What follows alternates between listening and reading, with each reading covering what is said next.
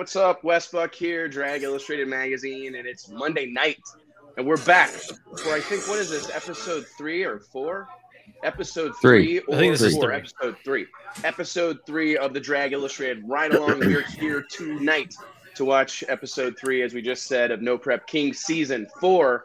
However, and uh, we appreciate you joining us. Of course, I'm joined as always by my main man, Mike Carpenter, JT Hudson, Murder Tundra. What's up? We're joined this week. This was supposed to start in week one.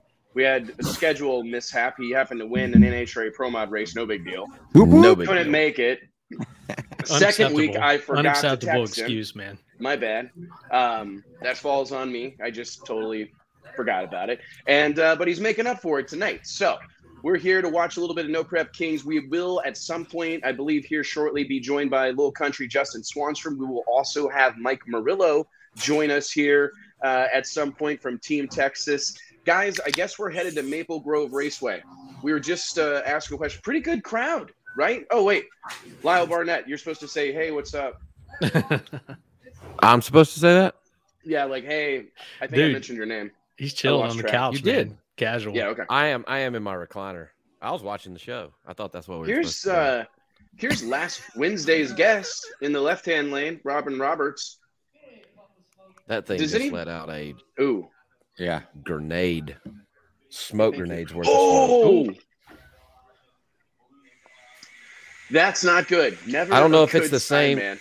I don't know if it's the same. Yeah, it is. So we were when I was at Darlington running small tire uh, at No Prep Kings. He did a very. It was very similar. It may have been the same failure. And dude, I have never seen a torque converter come apart.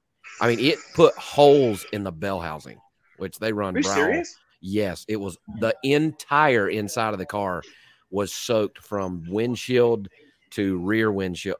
All of it was soaked in transmission fluid. Like it was unbelievable. And they got that thing fixed. Whoa. Well, he won. I think he ended up winning. It was Ooh. unbelievable. Yeah, they tore some stuff up, eh? There's Justin Swanstrom leading, lending a hand. Yeah, They're teammates. Yeah. yeah, I know. I forgot. T Max. I didn't really forget. I was just trying to. What's going on, Luke Stevenson? It's Hello morning. across the pond. Yeah, I know it's Yeah. morning for him. I think it's like super early in the morning, right? Tell us what time it is, Luke. Yeah.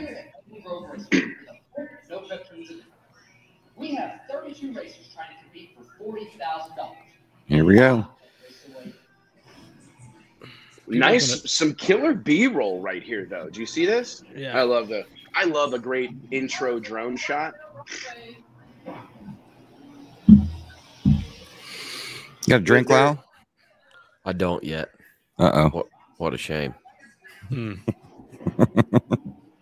And I not dare ask my wife, who just got done with a 12 hour shift at the hospital, to make one.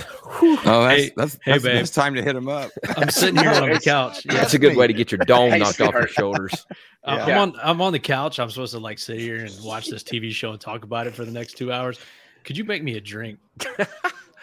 And then Oh, keep them man. coming. That'd You be know, the one best after joke another. I've told in a Yeah. while. Melissa, what would you say if I asked you to do that? To make me a drink right now. yeah, Oh, oh, that's man. too funny. You got to follow it up with. So you're gonna bring it? Hell What's no. Probably probably shouldn't take relationship advice from me. No, not at all. Actually, we should. We actually yeah. should, JT. You should Yeah. go on tour, really. Do a speaking. You should teach us all. You could. You could be one hell of a motivational speaker, dude. Um, is it just Either that me, or Stacy Am should. I the only one who believes there's like a lot of these people that seem to have come out of the woodwork? Like Cody Baker, like that's a legit hot rod with like a Mike Janis blower on it.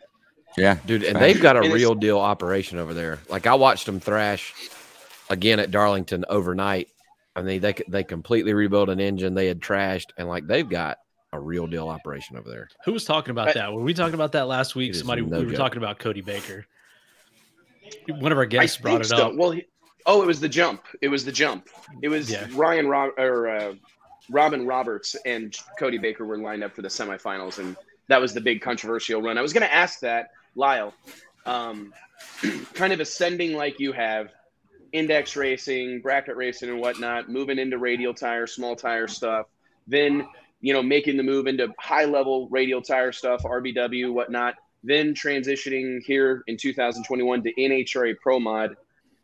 What do you make of like the caliber of equipment and the level of racing that's going on here? Like just even that aerial shot and all those semis and stackers, it's pretty impressive, right?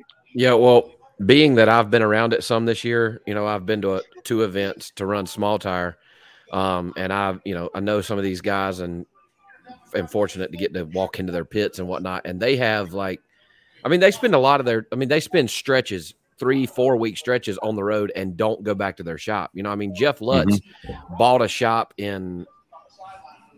Yeah, where did he say that was at? uh, God, where did he say that was? He was on here the other night. Yeah, not at home, right? You know, he bought a shop somewhere else that was kind of a halfway point where he can just go and kind of unload little and bit. clean stuff Yep. up and get stuff back together and get back on the road. So they have, I mean, there are several teams there, Ryan Martin, who's on now included, who have the same caliber stuff we carry in our NHRA Pro Mod trailer, like legit spare Like, look at that shot right there. I mean, that's spare a racks semi, of pistons. and- semi, I mean, yeah, it's, I mean, semi stacker. oh yeah, no different than what we're doing. And there, I mean, a lot of those guys, like for instance, Ryan, uh, Little Country, run the new MH6, that new Hemi that Proline has. Like they run the exact same powertrain, literally from blower to transmission through the transmission that we run in our NHRA Pro Mod. And Turbo likely 400 from Mark Micke. As good or better support.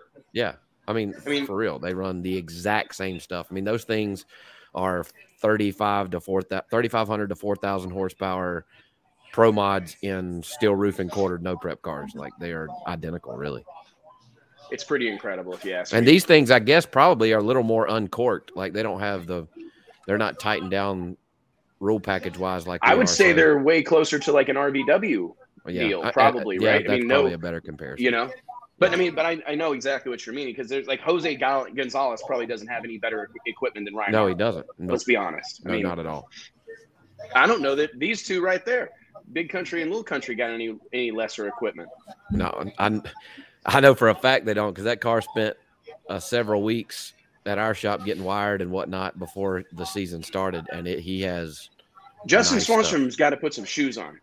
That's like the sixteen thousandth time I've seen him barefoot. So Richard Freeman, you need to ask Richard the next time you see him. Richard Freeman tells a story about when they bought. I think they bought this rig they have now from Richard year uh, a while back or whatever, and they're in Orlando testing or something like that with the pro stock cars. And I guess Little Country came over to hang out and check stuff out, and he comes walking into the pro stock pit in like his white t-shirt, gym shorts, no barefooted, and Richard Freeman's like, "Who the you know, and Uh, Justin Elks is like, he just bought that big rig from you like a week ago. He's like, oh, you're you're full of shit, you know. But no, he never wears shoes. look at that, Stan Allen. yeah, Mike, is that a blast? I saw that is a blast from the past. That's He's been on this blast from the deal. He's been on this deal from the start. the whole man. time from the Yeah. start. I mean, he was actually. I saw him at the Motorplex and talked to him for quite a while, and he was like quite proud. You know what I mean? Yeah. Like he was. He's like, "Hey man, we we jumped on this deal as soon as it started." And uh, he's like, I think it's great. Uh, I asked him like, Hey, what's your take on all this no prep stuff, the top end stuff? He's like, eh, I'm not really into that, but like racing on a drag strip the right direction, uh, I'm into it. Um, but it was it's crazy because Stan Allen was an absolute player in ADRL Pro Nitrous at its height. Um, drove for the Bankston boys. Once drove the legendary white and blue uh, Camaro from McCamus that uh, St- Shannon Jenkins drove for many seasons. Probably, I think, one of the greatest.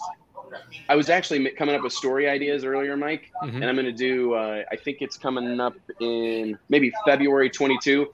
I want to do the top 25 pro mod body styles of all time. You know, if I mean, we should be able to get cars, 25 cars. You know, and that's very unusual for me to talk about cars, not drivers. But that car Stan drove was on the list. Yep. That wasn't just by accident. Mike Bowman, shout out to the World Series of Pro Mod, year one. This guy Yep. took a chance on us. Came at the last minute, didn't even know he was going to come. He told me, what, 10 days before the race. I remember standing in my backyard, uh, walking back and forth, and he was telling me he was going to have to buy like a gear set, and he was going to have to buy a new torque converter. And I said, listen, I'll call Mark Micke right now, and we'll figure the torque converter deal out. I just need you in Denver in 10 days. And uh, sure enough, he showed up and won the race and, and kicked ass, took names the whole way. It was impressive. He hasn't ran all year in this, has he? I be- most of it, right, Mike? Yeah, I I, mean, he's- I, I think think at he's the start never- of this year. Yeah, I don't think he ran in it last year or 2019. Okay. I was gonna say he's ran pretty good. I mean, he's somewhere mid pack in the points, I think, or close to the Yeah. top ten. He's a real. He's one of those guys. Like he's a racer. You know what I mean? He's a guy much like yourself. Um, Stevie Fast comes to mind. Guys that have just raced in a lot of different sanctioned series, different types of setups, and you give him anything that's you know rolls true, and he'll he'll find a way to win with it. The way points work, if you're in the invitational, you draw a chip, you get five points. But the new rule this year, call out your own teammate. If your teammate They were trying to get Monza to cut his hair off, his ponytail off T, for ten grand. I, they had him this close. I mean, I, I thought he was going to do it. If they would have, he said Bobby told Bobby Ducote, if you give me ten grand and a uh, a, a new transmission, I think he needed like a Rossler Turbo 400. He said if you give give him give me that, I'll go ahead and do it. But they couldn't. Huh. Nobody could come up with a transmission. It would take Okay. that kind of money for me to cut my beard off. Yeah, Yeah. JT, think turn yours down a Me little too. bit. Are you Me loud? too. Same. I mean, me and Lyle have the same kind of beard game going. I feel the same way, man. The second chip. Wes, would you shave the cul-de-sac if we paid you ten grand? The cul-de-sac. The cold Yeah, like- Like just just slick right in the middle, like the old man bald, the bald look. Oh, yeah. cul- just the oh, cul-de-sac up top. No, no. For 10 I thought you grand? were making fun of my beard. Like, I, I thought you were calling my beard like a cul-de-sac and yours like a driveway. I, didn't- I was like, I, I think this is funny. I should be insulted, but I'm not totally No, sure what man. joke. Yeah, I honestly Oh, did too. I was like, oh, that's what they call that that beard Yeah. style. What- Yeah, what- Cul-de-sac. I No, would you you were talking would you shave the cul-de-sac in your Dude, head hair? going for 10 grand. way. No, hell no. I did that to a kid at a party one night. Shaved shaved it here and then shaved the I have side. enough like And it- and it looked like- the it looked thing like I a need Friar is Tuck. a cul-de-sac. Yeah, no, no. The last for thing ten I need grand, is a for ten grand, I would definitely do it. JT would do it for 25 bucks. Probably. And that's why I keep people like him around because I don't have to do it. He's gonna keep us You entertained. could throw him in the You know what I line mean? of fire. Yeah, but it's also not Yeah. as funny if JT does it. That's, That's true. true. It grows It's back. much more expected.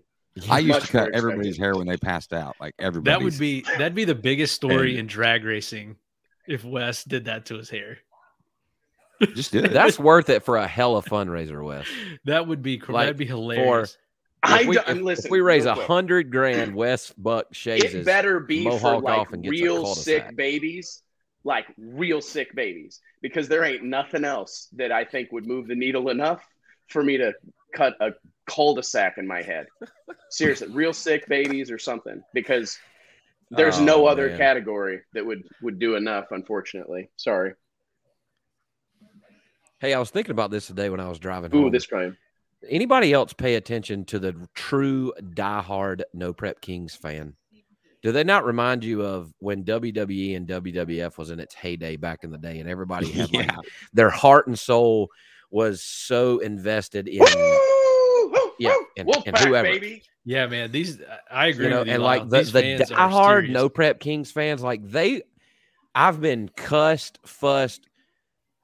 People just tell me how awful of a person I am if I, you know, not belittle or talk bad about one of something one of them did, or well, they shouldn't have done this. Well, what do you know, Lyle? You're just a dumb. like, I'm like, fuck. they are Whoa, serious, man. Like, I, I thought you know, about and then- today. for and then you click on their profile picture and they're like they got like uh the Z shaved in the side of their head. They got white sunglasses on in like a Geo Metro, you know. And I'm like, What's up? Hey, don't hate on the Geo Metro. come on. oh man. yeah. Or you're getting home with Mike That deal's, that's Yeah. a legendary. That's a legendary pit vehicle. But It gets more attention are than like the pro mod sometimes, doesn't it? there's like 10,000 no prep kings groups. Like, be Oh, yeah. honest, Lyle. Lyle, be honest. I know exactly what you're saying about their fans. But as someone who's literally trying to get sponsors, trying to do everything that you can do, and let's just let's just table the fact that you're the most inspirational story that exists in drag racing. Let's I just put appreciate that, aside. Um, and I love you. But put those two things aside. Love, greatest story in drag racing. Does it chap your ass a little bit be honest, the following these guys have, like, not to discount them, but when you just think about what exists in the NHRA, not just your class, but every class, Pro Mod, but also Pro Stock, Funny Car, Top Fuel, and then you see that there are people that will fight to the death for these guys. Does it champ your ass a little? A little, yeah. You know, but but I look at it from from like the from a from a racer standpoint, and then I also I try to look from the other side at myself. You know, like after the fact, if the camera caught me showing my ass or whatever, you know, and I see this is going to sound bad too, but I see the quality of like post race interview and the quality of the way that they talk and carry themselves in the pit, you know. And I'm like, dude, if I did that, if that's the way I looked and the, that's the way I talked when Amanda Busick stuck the microphone in my face at the top end, So true. I wouldn't get a sponsorship from duct tape, you know. but like these guys are getting sponsorship from hard seltzer companies and the top names in all of the performance aftermarket, you know. And it's like, dude, what do you got to do? But on the flip side, and disclaimer, I was not talking junk about the No Prep Kings fans earlier. I was just saying they are diehard and they will literally fight to the death. Well, that's a For- product of the platform they have. That's and yeah, the way the know, way these it- the way the the show creates the connection with these Yeah. people. These people are we're con- watching they're like- invested and connected with these people, They and they get to see them. They Yeah. and they get to see them a lot more. This yeah, we're show watching does a good the job. Discovery Channel on prime time on Monday night. Exactly. You know, I mean, we're going to watch Discovery Channel me win Outlaws channel. Dallas. We're going to watch me win Dallas in a 30 minute expedited segment on Thursday night between 7:30 and 8. and, you know, and and it's You're gonna gonna right, be, cover- yeah. and it's going to the be your car mainly, and maybe a little uh, you because you won. But if you didn't win, we, we wouldn't see you at all. It would Oh, just oh, be so here's a good example. Atlanta earlier this year when I just we made a complete ass of ourselves with all downs and and all kinds of other crazy stuff that went on. But I was watching and I went out, I red lit against Mike Castellana first round, and I I watched it the first time, and the next thing I know, we're all of a sudden in second round, and I'm like, I don't remember seeing me. So I backed up, and they literally didn't even show mine and Mike mine and Mike Castellana's run in the first round of eliminations at all. Like it's not even if you go watch the replay of Atlanta Pro Mod, we're not even on there. You know, and I'm Mhm. like, how are we supposed to? I mean, I can't even the sponsors that I did have that I carried to Atlanta never even saw themselves. Right. You know, like It's Well, tough, that's pretty man. bad. What do we do? You, you- you would assume if you What- what did qualify, do? you're going to get a few seconds on there, Right, And and I I- mean that like, should be the deal. That's, I went- I honestly think that's what's going on. I think we talked about this, Lyle, when you were at the office the other day. It's like the cost and expectation performance wise of Pro Mod is like doing this, but the exposure associated with racing NHRA Pro Mod is doing this. absolutely. You know what I mean? And they're like Xing each other. Mike, Mike's dad, Charles, he was a he was a part of Pro Mod when literally it was more talked about than Funny Car. It was way more talked Well, about. we've than talked Top about this before. You, I mean, if you Mount Rushmore pro modified, Carpenter's on there. Yeah, like him, Ricky, Todd Tutterow, you know, Shannon Jenkins. ooh, I mean, they're all like those are Pro Mod Mount guys- Rushmore is a fun fight.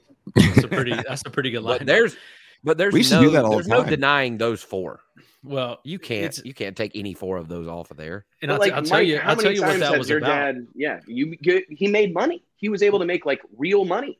it was racing. about it was about the connection with the driver then too and the connection to the uniqueness of the driver and the uniqueness of the car also Right. and that's what the, that's what street outlaws has to look at this this is a yeah, a- there's a pink, disco.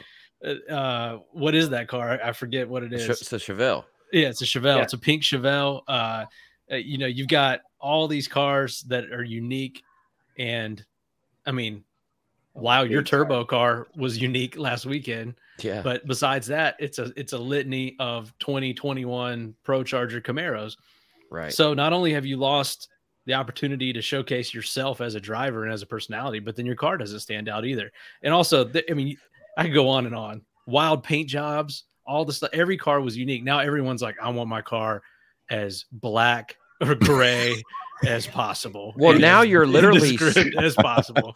now it's really a thing to find the guy who can paint the lightest, and I mean weight wise. That's a true the lightest- story. It is, and there are Yeah. colors that are lighter than other. Like it's insane what we go through, and, and I've experienced this over the past year being at Modern and working day in and day out at the shop, and it's literally like there are sought after paint guys that will paint. You know, a pro mod, and it takes like you got one shot. You know, I'll you never got, forget. you got the one first time I shot to shoot up, this color. the first time I walked up on Chris Rini's uh, car, his his black pro mod that he had most recently, and I looked at it really close, and I could see the carbon fiber Yep. under the black paint. The black paint was damn near translucent on Yep. this thing, and I just looked at it, and I'm like. Damn! And I look over there, my dad's car, my dad's, but the paint on my dad's car is like a half inch thick. I was gonna say it's got Bro, seven this layers. for it's for a bass Uh, boat. You Yeah. take a You could go jackhammer straight to from get the the, first racetrack. layer off. Bass boat going fishing. Oh man, I'm like, damn. Jessica This is where this Armstrong deal's in the going. comments is asking, "What's lighter, a paint or a wrap?" A wrap. Most all wrap. the time, a wrap. But Well, uh, I do. but it's getting two- close. It's getting close. say, Close. To That Lyle's point, have- it's getting closer. Right. They fought back with the light paint. So the closer you can get to the carbon fiber color, like I think white is the lightest color. I think, I think that's right, if I remember right. I think white is the lightest color. It, there's got to be grams, but it is almost.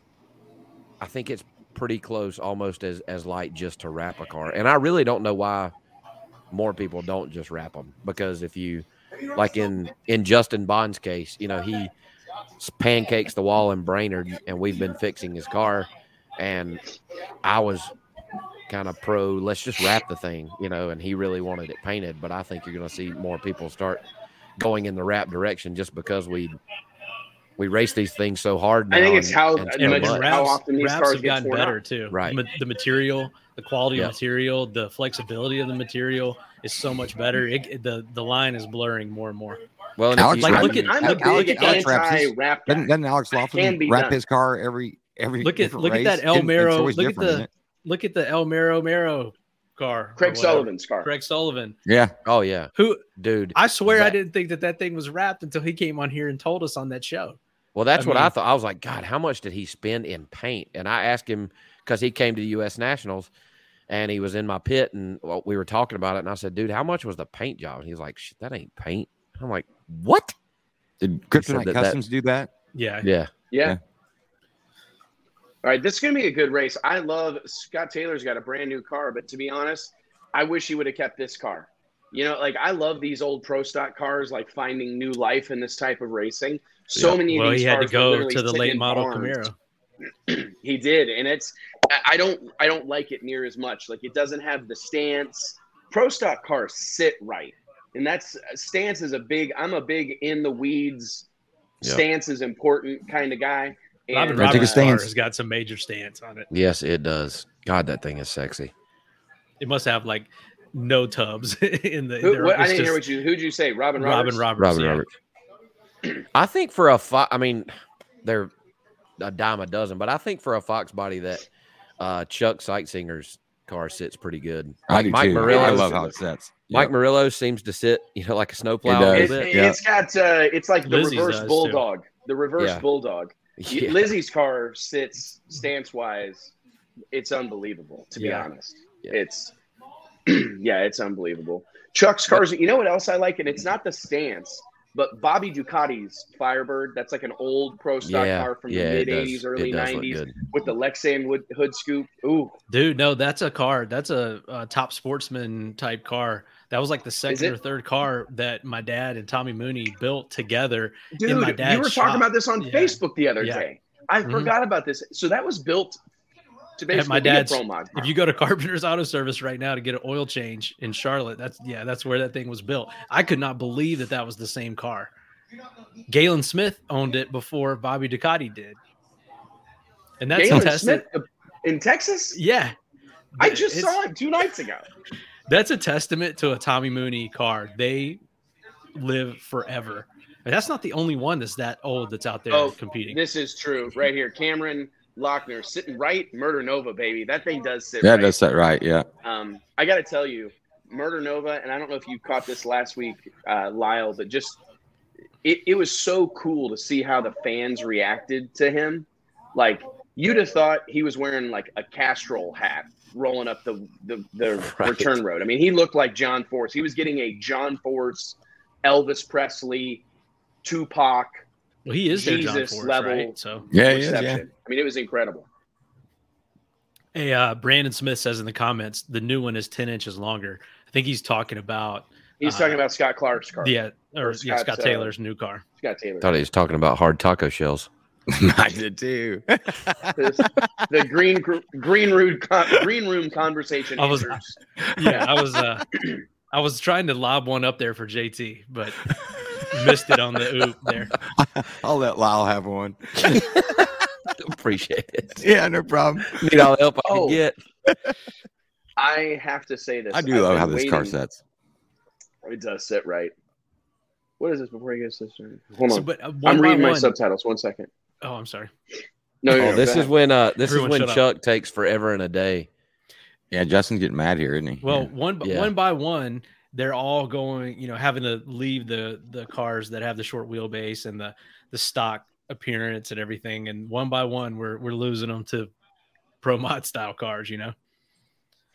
this. But they do have to have the factory though- wheelbase, right? No, I mean they got to be fact. They got to be a real car, factory wheelbase, still roof and quarters. So you know, but everyone's going to choose a car with a longer wheelbase now. That's the problem. Do I mean? Do I'm telling you though?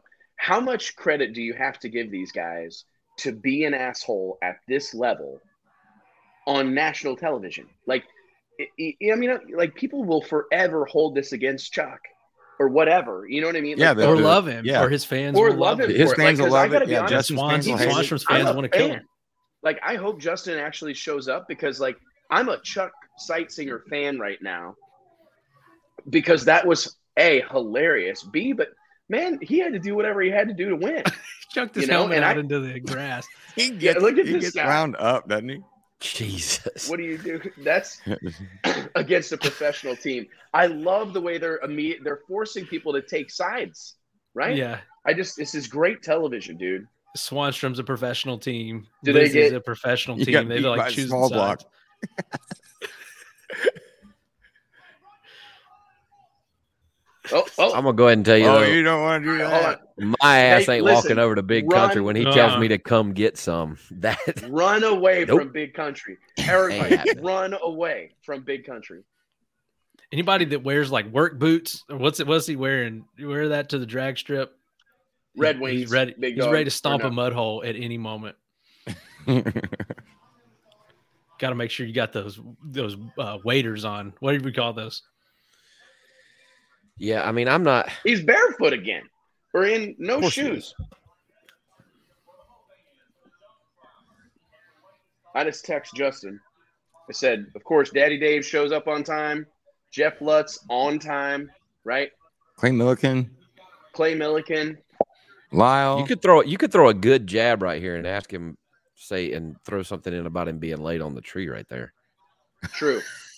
like, hey man, no, you're not big on being on time. But uh, dude, oh, real quick, one of my favorites. So uh, I was in. Where's it at? Uh, Jason, the eighth mile track in Alabama. Not Alabama International. Steel, Steel, Alabama. I was in Steel, Alabama, testing with Shannon Jenkins. This has been like quite a while ago, 08 maybe. And uh, Shannon's like, "Hey, when we go for lunch, we're going to this place. They got the best food." So we go there, and he went. It's like just these really cheap, easy cheeseburgers and like uh, what do you call them? Uh, the thick fries. JT, you like them? Steak fries. Not steak fries. What?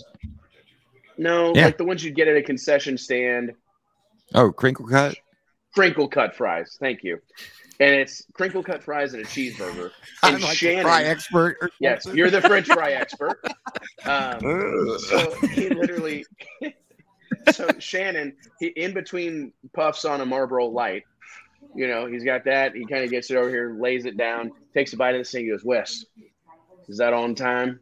And it's that was like on time. It's like yeah man that burger is right on time. You know? Man, He's I miss my the marble coolest dude alive. Do you Oh, so yeah. how long have you been not smoking jt Almost two years. wow. Are you Jay, still chewing this the shit out of true those text. toothpicks? this is Uh, a true yeah, text. chew, toothpicks and yeah, got you know chew a little this is what too. justin swanstrom just said What do you say? Give me 30 eating a salad real quick. Well, somebody said in the comments the only thing he's not late for is is food. Eating a salad? yeah, salad. I call bullshit on this. Yeah, Oh my gosh. What about Marilla? We've got him coming on later, right? Yeah, he'll be here before long. He's on a conference call. Man, People are going to hold our feet to the fire. They're like, man, trying Well, he's he's trying to on the West Coast, Murillo. right? Where's he? Uh, no, he told me. I texted him. I said, "Hey, man, are you going to be home?" Uh, but he's driving between Florida and wherever they're headed next, Oh. or excuse me, No, they're Louisiana yeah, they're and headed. Florida. on a they're- yeah, conference they're call. headed He must be on like that Saudi Arabia time zone where you got to do conference calls at 2 a.m. on a bus, Yes. right? Here's a question, Lyle. Would you ever uh, consider?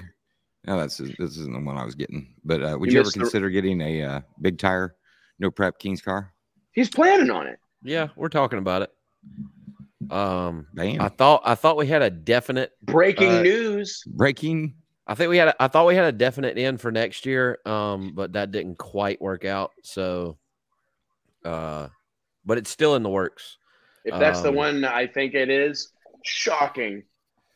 we uh I'm not going to be able to go straight into the invitational like I had hoped. Um, There's a lot of guys racing their way in this year. Yeah. so, you know, like and I I, mean, I say- think that's probably the fair way to do it, right? I mean, I don't Yeah, think absolutely. it's necessarily fair that I would just walk in there and get to go to the invitational. So, um, yeah, we're talking about trying to do a little bit of it. I won't. I will not run the full season um, with NHRA Pro Mod and and other stuff. There's no way I could do that, but you may see me a couple times next year. Well, and if uh, if somebody wants it to happen, it's a it's a check away, because Now that's a fact. I mean the the whole sport wants to see Lyle on a show like this. I mean, I've I actually think- got.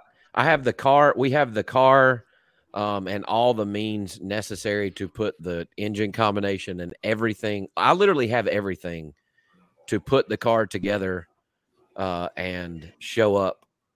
I mean, we could literally have the car done in a few months. Um, but yes, if somebody out there is looking to get in there and they would like to team up with someone like myself, uh, we do have everything ready. Uh, just the financial part of it is a holdup. Speaking of the financial part, Lyle, we've been talking a lot the last couple months about how much money you've been able to make with beer money. Fill us in on that. I mean, it's an amazing how many like. I mean, you can race pretty much anytime you want with a car like that for what five, ten grand. Mm-hmm. Yeah, uh, I've literally made a second, like a secondary salary with that car this year. Literally, I mean, I've made twenty four grand, something like that. Right oh, at oh, twenty here he is. Real here he Yep. is. Oh, What? There he What up? is. you eating a salad in your truck? There's no chance you're eating a salad. I am. I just walked out of the plate. Yeah. Well, go finish it and come back. You, you, y'all. I got, I got 150 people texting me right now saying, "Get on, get on, get on." So I stopped eating so I can come get Real on. Real quick. You want to know why? Because we run shit. Just in I case you were you. wondering, we run. Yeah, shit. you're a part of our show. We're not a part of yours. Y'all are, y'all are pretty damn important because I literally put the food down to come out here. Damn, Uh-oh. that is What a kind of- statement.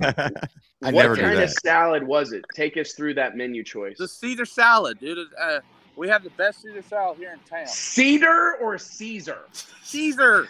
Oh, okay. I, I wasn't sure. I was just We don't- double I don't eat nothing else but a, a Caesar salad. Just because I look like this, I still try to eat somewhat healthy. I don't. You look good. yeah, Skin we good. feel you. Blame blame the parents. It's genetics. But your mom was probably just we were like just mine. talking about how uh or I was talking about how if I was in Chuck's shoes at the top end and your dad looked at me and said, Come over here and get you some, I would not go over there and get me none of nothing. Nah, they got they got That ain't happening. the- They they were in the heat of the moment. I was trying to tell my mom and dad to get away. I, there was no point in arguing. He won the race. It, it is what it is. I knew that was going to make it on the TV show. I mean, it was cool. I was glad that they showed everything. They they could have showed him backing up longer. Um, I sat there on the uh, starting line for four minutes and thirty seven seconds. Uh, wow! I almost with a with a uh, uh, Oh no. You'll have to come back. Someone tried to call you. I know how this works. I basically, yeah. There you go. Oh no, there he is. All right. All right, so uh, somebody was trying to call me, but anyways, uh, with the fuel that was in the car, we uh, basically ran out of fuel and it leaned the motor out and everything, and we ended up hurting a piston that run. I wasn't mad that he jumped. I didn't care about that. I just the whole tactic of, and it's actually a rule in it, and I knew the rule, but I didn't want to be an asshole. Uh, I could have got him disqualified because even in NHRA rules, and y'all probably don't even know for NHRA, but once you come through the burnout box, you have two minutes to light that first ball. There's a lot of people that don't know that, um, but we go off of NHRA rules as well. So when you go through the burnout box, when the second driver goes through the burnout box to start their burnout, they have two minutes to light the bulb. Well, Hmm. hypothetically, uh, that didn't happen. I didn't call them out on it, um, so he didn't get disqualified. I only got five points for the race, but I went on about my day. Uh, I went to the next race. We ended up doing well. Okay, that was Uh, but uh, yeah, no, that I knew that was going to all going down like that. And Chuck, he apologized later on what what was going on. Like I told him, I wasn't mad that he guessed. It was just the point of fucking sitting there and uh, and waiting for him to back up and and uh, four things. I got four things. So first thing, what are you gonna say, Mike? I didn't say Oh. anything. Oh, okay. Um, first thing, we want to dive into this whole deal with not wearing shoes ever, but we'll wait for a second. Um, second, Is that a Zephyrhills, Florida thing? dude, I I tell you, if I could go barefoot, I could. I wish I not. I can't change this camera around, but I'm in flip flops right now. so is that like what's that about? Like, do you have like some connection to the Flintstones? Is it like is it is it deep? I, I grew up I grew up uh, with my parents' construction company, so like throughout high school and all that, I didn't I didn't get spring breaks or summer breaks and all that. I I, I went to work with my dad. That's an awesome so- story. I've wore I've wore boots and jeans all the way up till I quit uh, about six months ago and decided I wanted to take YouTube and social media on full time. And from that point forward, I told myself I wouldn't wear a pair of uh, uh, boots ever again. And I That have is an awesome That's story. awesome. yeah, there's a lot of people that don't know, but I'm saying I have it. I don't wear jeans and I don't wear boots. You you won't catch me in a pair of fucking jeans and you won't catch me in a pair of boots. So I have had a guy tell better. me one time. No, that's that is an amazing. We, we need to write that story for the magazine. Yeah, that because would that's be- an incredible that'd be story. Great. We we're doing we're doing great right now with uh, whole Swan production. Everything's working good on it, but I haven't worn nothing since. I've gotten a little bit better. I wear I wear sneakers now at the no prep events and stuff. But uh, um, and then like if we go to like a radio race or whatever, you have to wear shoes and all that. But for the most part, I will always be in either sandals, some gym shorts, and uh, either a Swan Gang or Justin Swanstrom t-shirt. That's basically my apparel. That is way better of a story than I was expecting. That's awesome, and I we could talk for like three hours about that. But I was gonna. I, I, secondly, a minute ago I said I was a Chuck Seitsinger fan. Like I appreciated the antics, but I kind of want to pull that back because I didn't realize four minutes and thirty-seven seconds.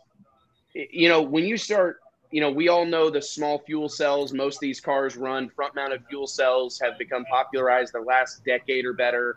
Like that's crazy. I, I hate to hear that you guys hurt that thing leaning it out. Like Yeah, and I just and wanted to told kind of clarify. It was more. It was more, and I even I even told higher up in. Um, it was more of a safety deal. I mean, like I said, and I even brought I brought Lyle up throughout this whole deal. And nothing against Lyle, great driver and everything, but he had his accident a couple years ago, caught on fire.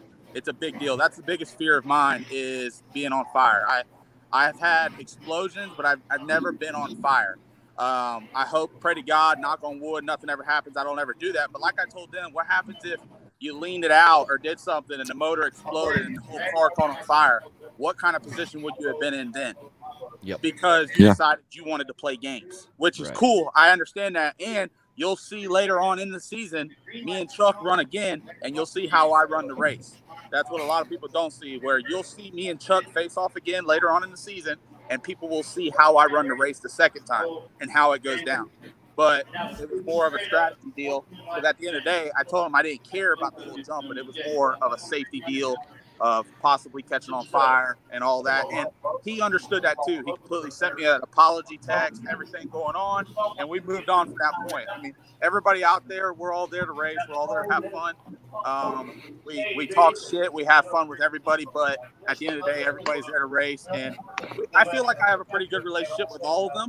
Um, and I, even though I'm there to cut everybody and win every single race, but everybody's there to do the same thing I am. So it's a it's a win-win lose-lose situation. But I learned at that point from that uh, that team and everything going on, and I moved on from it. They moved on from it, and everything's good now. Okay, listen. a couple things. Justin, look at me. I told you this three years ago. You were going to be a fucking superstar. Like, you've got it. My God, you do a good job at this stuff. I told you, this is, it's incredible what you're doing. You're, it's insane. Uh, I'm so proud of you. But secondly, and I'm not just blowing smoke. Like you're you're you do such a great job telling these stories and like letting us know more and more and more about you. You can probably write a book at this, uh, a book on this at this point. But it's how how have you been able to like be okay with all these guys? This is something that we see a lot in drag racing. It gets kind of you know, uh, frowned upon. Mike and I talk about it all the time. We love a good staging duel. We love a good burn down, whatever. But like, where does it come from? Because we heard your dad say this a couple weeks ago about Ryan Martin and Kye Kelley. Like, hey, he's mad at us right now, but he's gonna get over it. And the heat of the moment, the points bad, everybody's stressed out. Where did you guys get this forgiving kind of nature? Because it's pretty refreshing. Um, to me, I I'm a little bit different than a lot of people. I don't. I'm not one to hold grudges. Uh, I mean, I, I'm I'm nice to everybody. The best the, the best way I could put this is, I guess, uh, I'm the nicest person you'll ever meet until I get screwed over. When I get screwed over, I'm the most vindictive and crucial person you'll ever meet. And nobody will ever beat me on the internet. The internet is my domain. I can come up with shit like it's just you will not beat me on the internet when it comes to that. And I hate embarrassment. So anybody that ever tries to embarrass me on the internet, just guarantee I don't really fucking care. I will post whatever it is. Um, so the people, people really know lying. that. I love it. People really know that now. So they, they, they don't fuck with me on the internet. But to answer your question, I don't look too far into it. I'm there to race. I'm there to have fun. Um, I love racing, so I don't I don't hold grudges. I don't uh, I don't try to get back at people. I just go on and do my day uh, thing. I my parents have raised me. I've I played football. I've went to combines. I've I've been in a lot of tournaments and everything. I win gracefully. I lose gracefully. If I lose, I got to figure out how to get better. I come back the next race, which people will see that throughout the season. When we win, we lose. We're, we're, we're okay with it. I mean, we fucking grenaded the motor, put it back together, drove 42 hours, and went out first round in a race. But it was all right. It is what it is. I should have been better at that day. I would have been all right with it. But uh, um, a lot of people, a lot of people try to hold grudges and try to get mad at people. I'm, I'm like, I'm big on if it ain't kind, if it ain't making me money or if it's not really important, I really don't care. Like like people get mad at me about my post on Facebook, and this is what I try to tell people.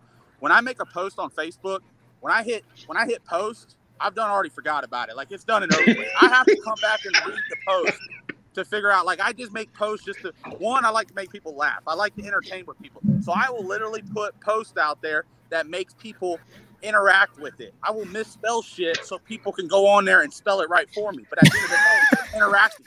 Like, stuff, and that's what people don't understand is I do stuff to make people one laugh, have fun, and be able to come interact. And and they argue with you. Like like I, I explained it to my dad one day because he he kind of he texted me anytime I post something that is misspelled on Facebook. My dad is the first one to send me a text and say he'll go, "You got to spell it this way." And I said, "No, just wait." And it'll have 22 fucking comments on it about how it's misspelled. Or like I made a post. I told him I said it's to the point now where like I made a post and it said uh it is pretty crucial, but it said, "Do you stand up or do you sit down when you take a shit?" There was the dumbest thing ever, but there was a thousand comments on it, and I actually was entertained by it because there was a lot of people that had to figure out if they sit down or if they stand up while they stand. the, the, Oh, dumbest, the dumbest stuff ever, but people interact with it and they have fun with it, and I've learned a lot about people that can relate to it. So the post that I make, and that's why I say, like even yesterday, I, I had I had time on the way home, and this woman, she's been following me around for the last couple months. She comments on everything that I do, and I have never I have never blocked somebody in my life, and I'll never block anybody. I tell people all the time, I love living on the internet, so I will have fun with anybody. but I literally made a post and I told her, I said, I feel like I got ass cologne on because she follows me around everywhere. And she got upset, blah, blah, blah. I made a couple posts about her and then she blocked me. Like the fun was over with at that point because I got blocked by her. And I told her, I even, made another post and I'm like, well, the fun's over with. Now I got to figure out what I'm what I'm gonna do now. But my post- my post online that relationship's like, over. that relationship's over. Well, it's funny because Hold on, I hold see that like in uh you'll see it in the Yeah, UFC. Not Hey all Wes, the give me, give me one minute. Hold on. He's on live right now. Huh? Probably didn't pay for your seat. All right, we'll figure that out. All right, go ahead. What were you saying? No, it was so funny because I could almost hear what the dude was saying. No, it was um what was I saying?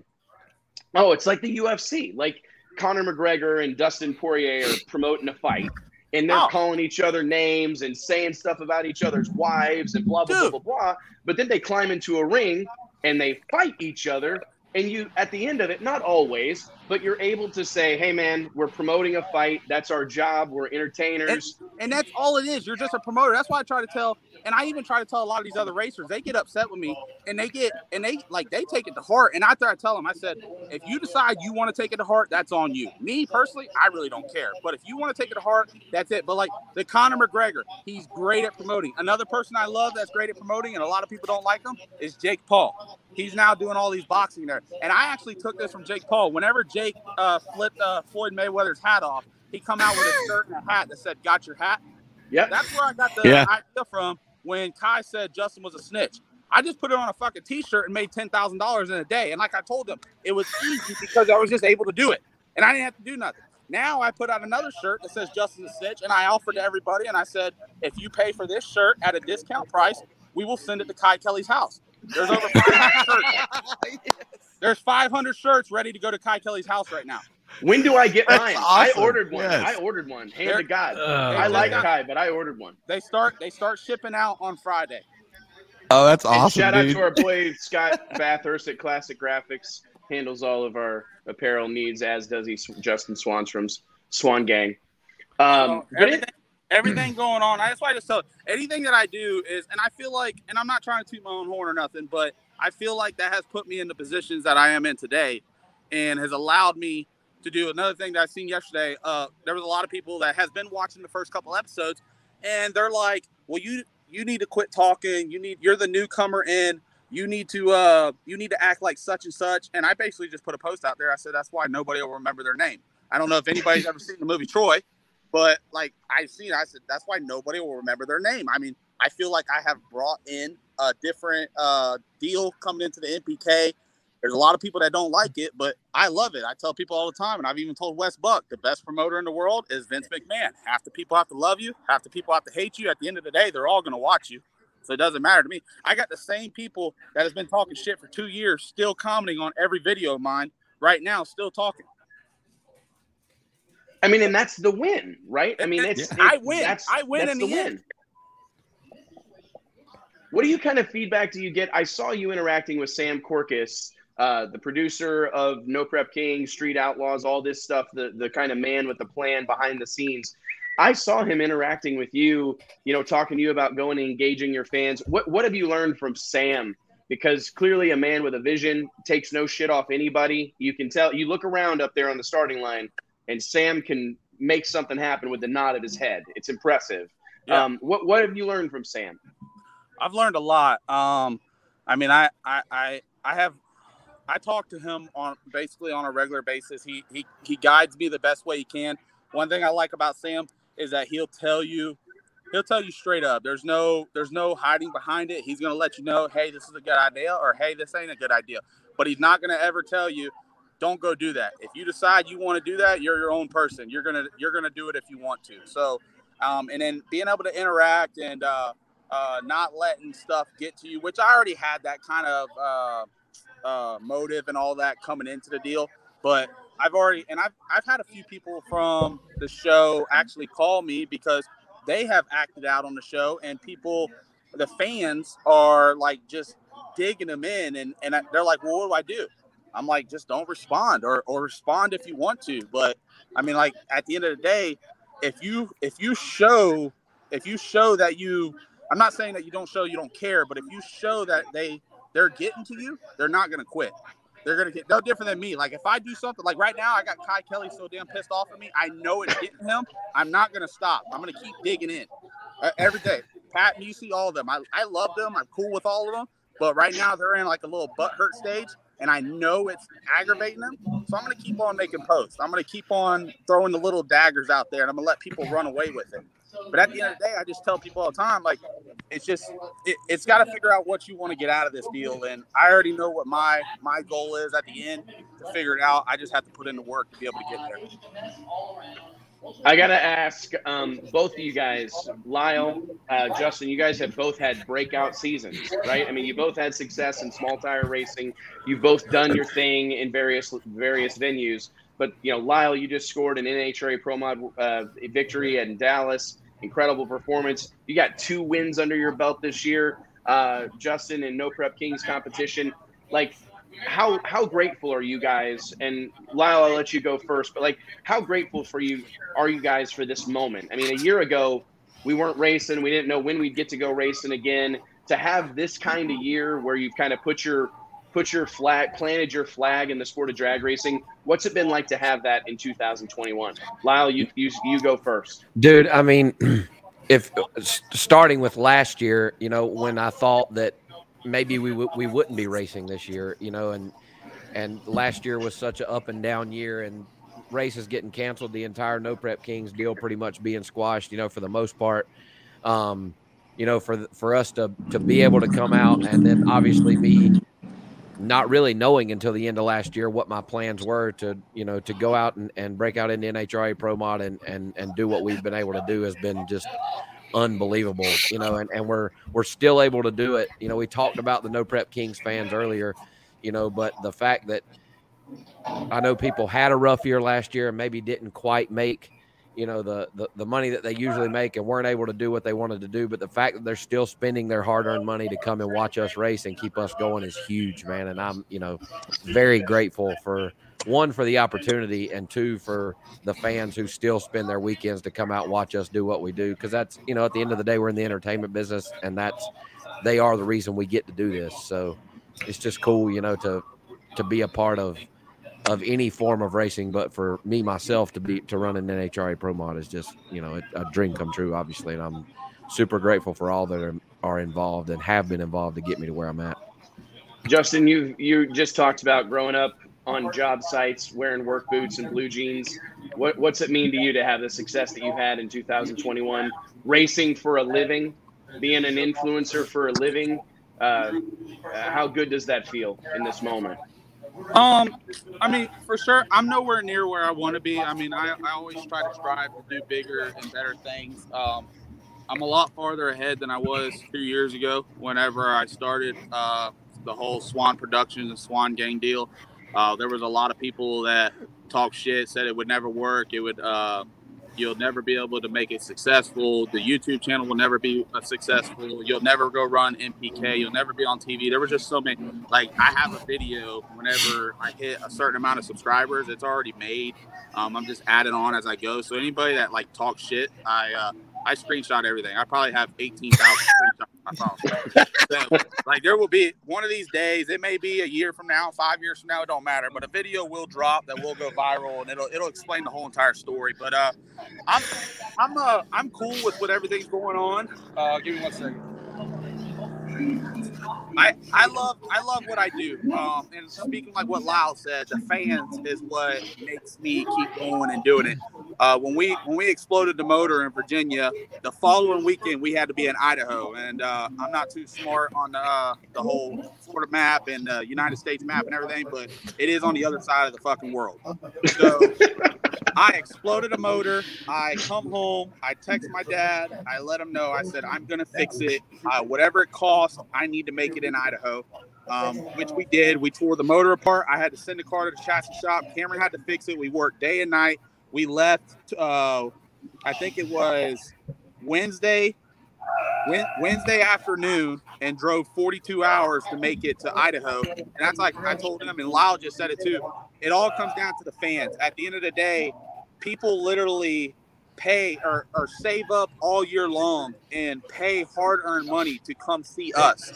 So Yep. there were so many people that were upset that I wasn't going to make Idaho. I told my dad I had to try. it. If if I don't make it, so be it. But we did. We made it. We made it all the way out there, and we we uh we screwed the poots, and we went out first round. But I was able to make it out there. I was able to meet all the fans. I was able to have fun with it, and I've been uh, uh, fortunate enough to be able to make every race this season so far, uh, going up into the finale race. And I think that speaks a lot for a lot of people. Um, I I do all this out of pocket. Um, for I have a few small small sponsors that that help out and everything, but I uh, and there's a lot of other people that do it out of pocket too. Me and my dad, we came over the agreement. If I was going to back away from the company, uh, he would he would support with the fuel and the rig, but that was it. I have to cover everything else: plane tickets, hotels, any kind of parts for the engine, anything to do with the chassis shop. I have to do that, and that's where my fan base comes in. And I tell them every day, and I do mean it. I'm appreciated by them because they're what keeps this thing going. Uh, watching the videos, comments, likes, everything, and that's another reason why. I don't block people and I don't care what people say because at the end of the day, when they throw a like on it or when they throw a dislike or if they throw a comment on it, I'm still getting paid to be able to still keep doing what I'm doing and go out and do what we have to do. So I'm fortunate enough to be able to do that. It's going to get bigger. It's going to get better. We have another car being built. Um, we are. Yeah, I was gonna, going to ask about that. I saw we saw the post. We're getting a lot of comments asking about. We saw the post, the handshake, you and Yeah. Cameron Johnson for next So- year. So, can you can you drop any knowledge on us about uh, what's in store for next year? Um, yeah, we have, I sealed a deal yesterday. Uh, we're gonna we are we will have another car built. Um, I can't go into details of what all it's gonna be because we I got posts lined out. Uh, I am reaching out to people, and I will say that running good this year in the NPK and being tied in second has opened up a lot of doors to a lot more sponsors now. A lot of people weren't looking at me last year. Uh, now that are looking at me, and I I've talked with a few and I've already lined up a few and I've already let them know that uh, how how I post on Facebook, how I post on social media, it's just not going to change. change. They Yeah. have to, they have to be able to accept it. Uh, if they don't want to be on on board, I fully understand and hundred percent that's okay. But one thing I think that's got going for me is that I've never changed for nobody. I I, I just how I am is is what it is, and it's more I want to say unique and it's more relatable to people. Um, there's there's some people that do get big corporate sponsors and they have to wear a suit and tie every day, and I, I, I just can't I can't be that person. So I would just be boring. Me neither. It would just go down the road. So like I seen Lyle, like when he won when he won his race, he was out there drinking uh Yuengling and all that. Like, Yeah. that's what I did. Like I, I won the Texas race, and first thing I did was fucking shotgun a beer, and then I turned around Yep. and shotgun another one. Well, there's people out there that didn't like it. There was a couple Oh. Karens and a few Steves that I were did. were not okay with You it. Karens and But- Steve's. So at the end of the day, but yeah, we're gonna build a new Oh, car. Uh, we also are. I haven't told nobody this yet, so we also are gonna go to the street as well. Um, Oh, cool. so we'll be we'll be doing that in the future. Uh, just got to get everything lined out. Uh, but yeah, there's a lot of cool stuff that's going to be happening here in the next month, and then a lot of new shit will be happening in the next six months. That's Killer. awesome. That's good to hear. Congratulations, Justin. And Let me tell you, ask real quick, and I'll let you go finish the cedar salad. Um, It's you- fucking gone by now. It's it's done It's ruined. gone. The lettuce, Yeah. the lettuce is It's already brown. turned shit is wilted. um, the last thing, have you gotten any like? Have you heard back from any of the, like the YouTube channels and some of those guys that you've tagged? You mentioned Jake Paul earlier. Obviously, Jake and Logan Paul are like the ultimate in YouTube famous, ultimate in YouTube uh, uh, influencers. But you've tagged a lot of these guys, and you've kind of reached out to a lot of these people. Um, what's the one dude? Michael do it or Steve will do? What's that guy's name? Yeah, Steve will do it. Steve will do it. Have you heard back from any of those guys? I have, uh, and I think that's that's the good thing about social media. Even though I'm not that big right now, when you have when you have fifty thousand comments of the same thing, somebody realizes, hey, there's something going on. So, um, and that's where I thank my fans for doing that. I have reached out to uh, Steve. Will do it. Um, I have talked with him. We we are possibly going to work on some shit for next year. We'll see how it goes. Um, and when I say when I say speak to him, it's more like speaking to an assistant manager type deal, but it still goes through him hey man, it feels like victory to me. yeah, there's a few people that I have uh, I have talked with. Um, there was a company like um, I was gonna I was gonna hook up with this big co- company, and that's kind of where I found out the whole corporate side of things was they wanted they wanted like seven posts a day. You had to be at this place at this time, this place at that time. You had to do a short video, long video, blah blah blah. At the end of the day, it just wasn't with everything that I had going on. It wasn't worth it for me for the little bit of money that they were gonna that were, they were gonna put into the operation.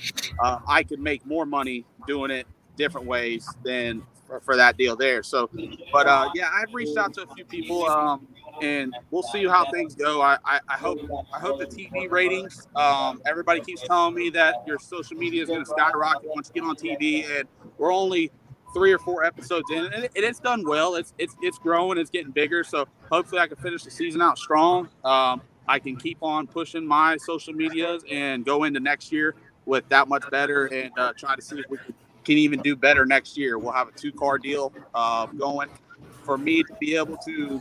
I tell people all the time, NPK is probably the only organization out there that you can make money from racing.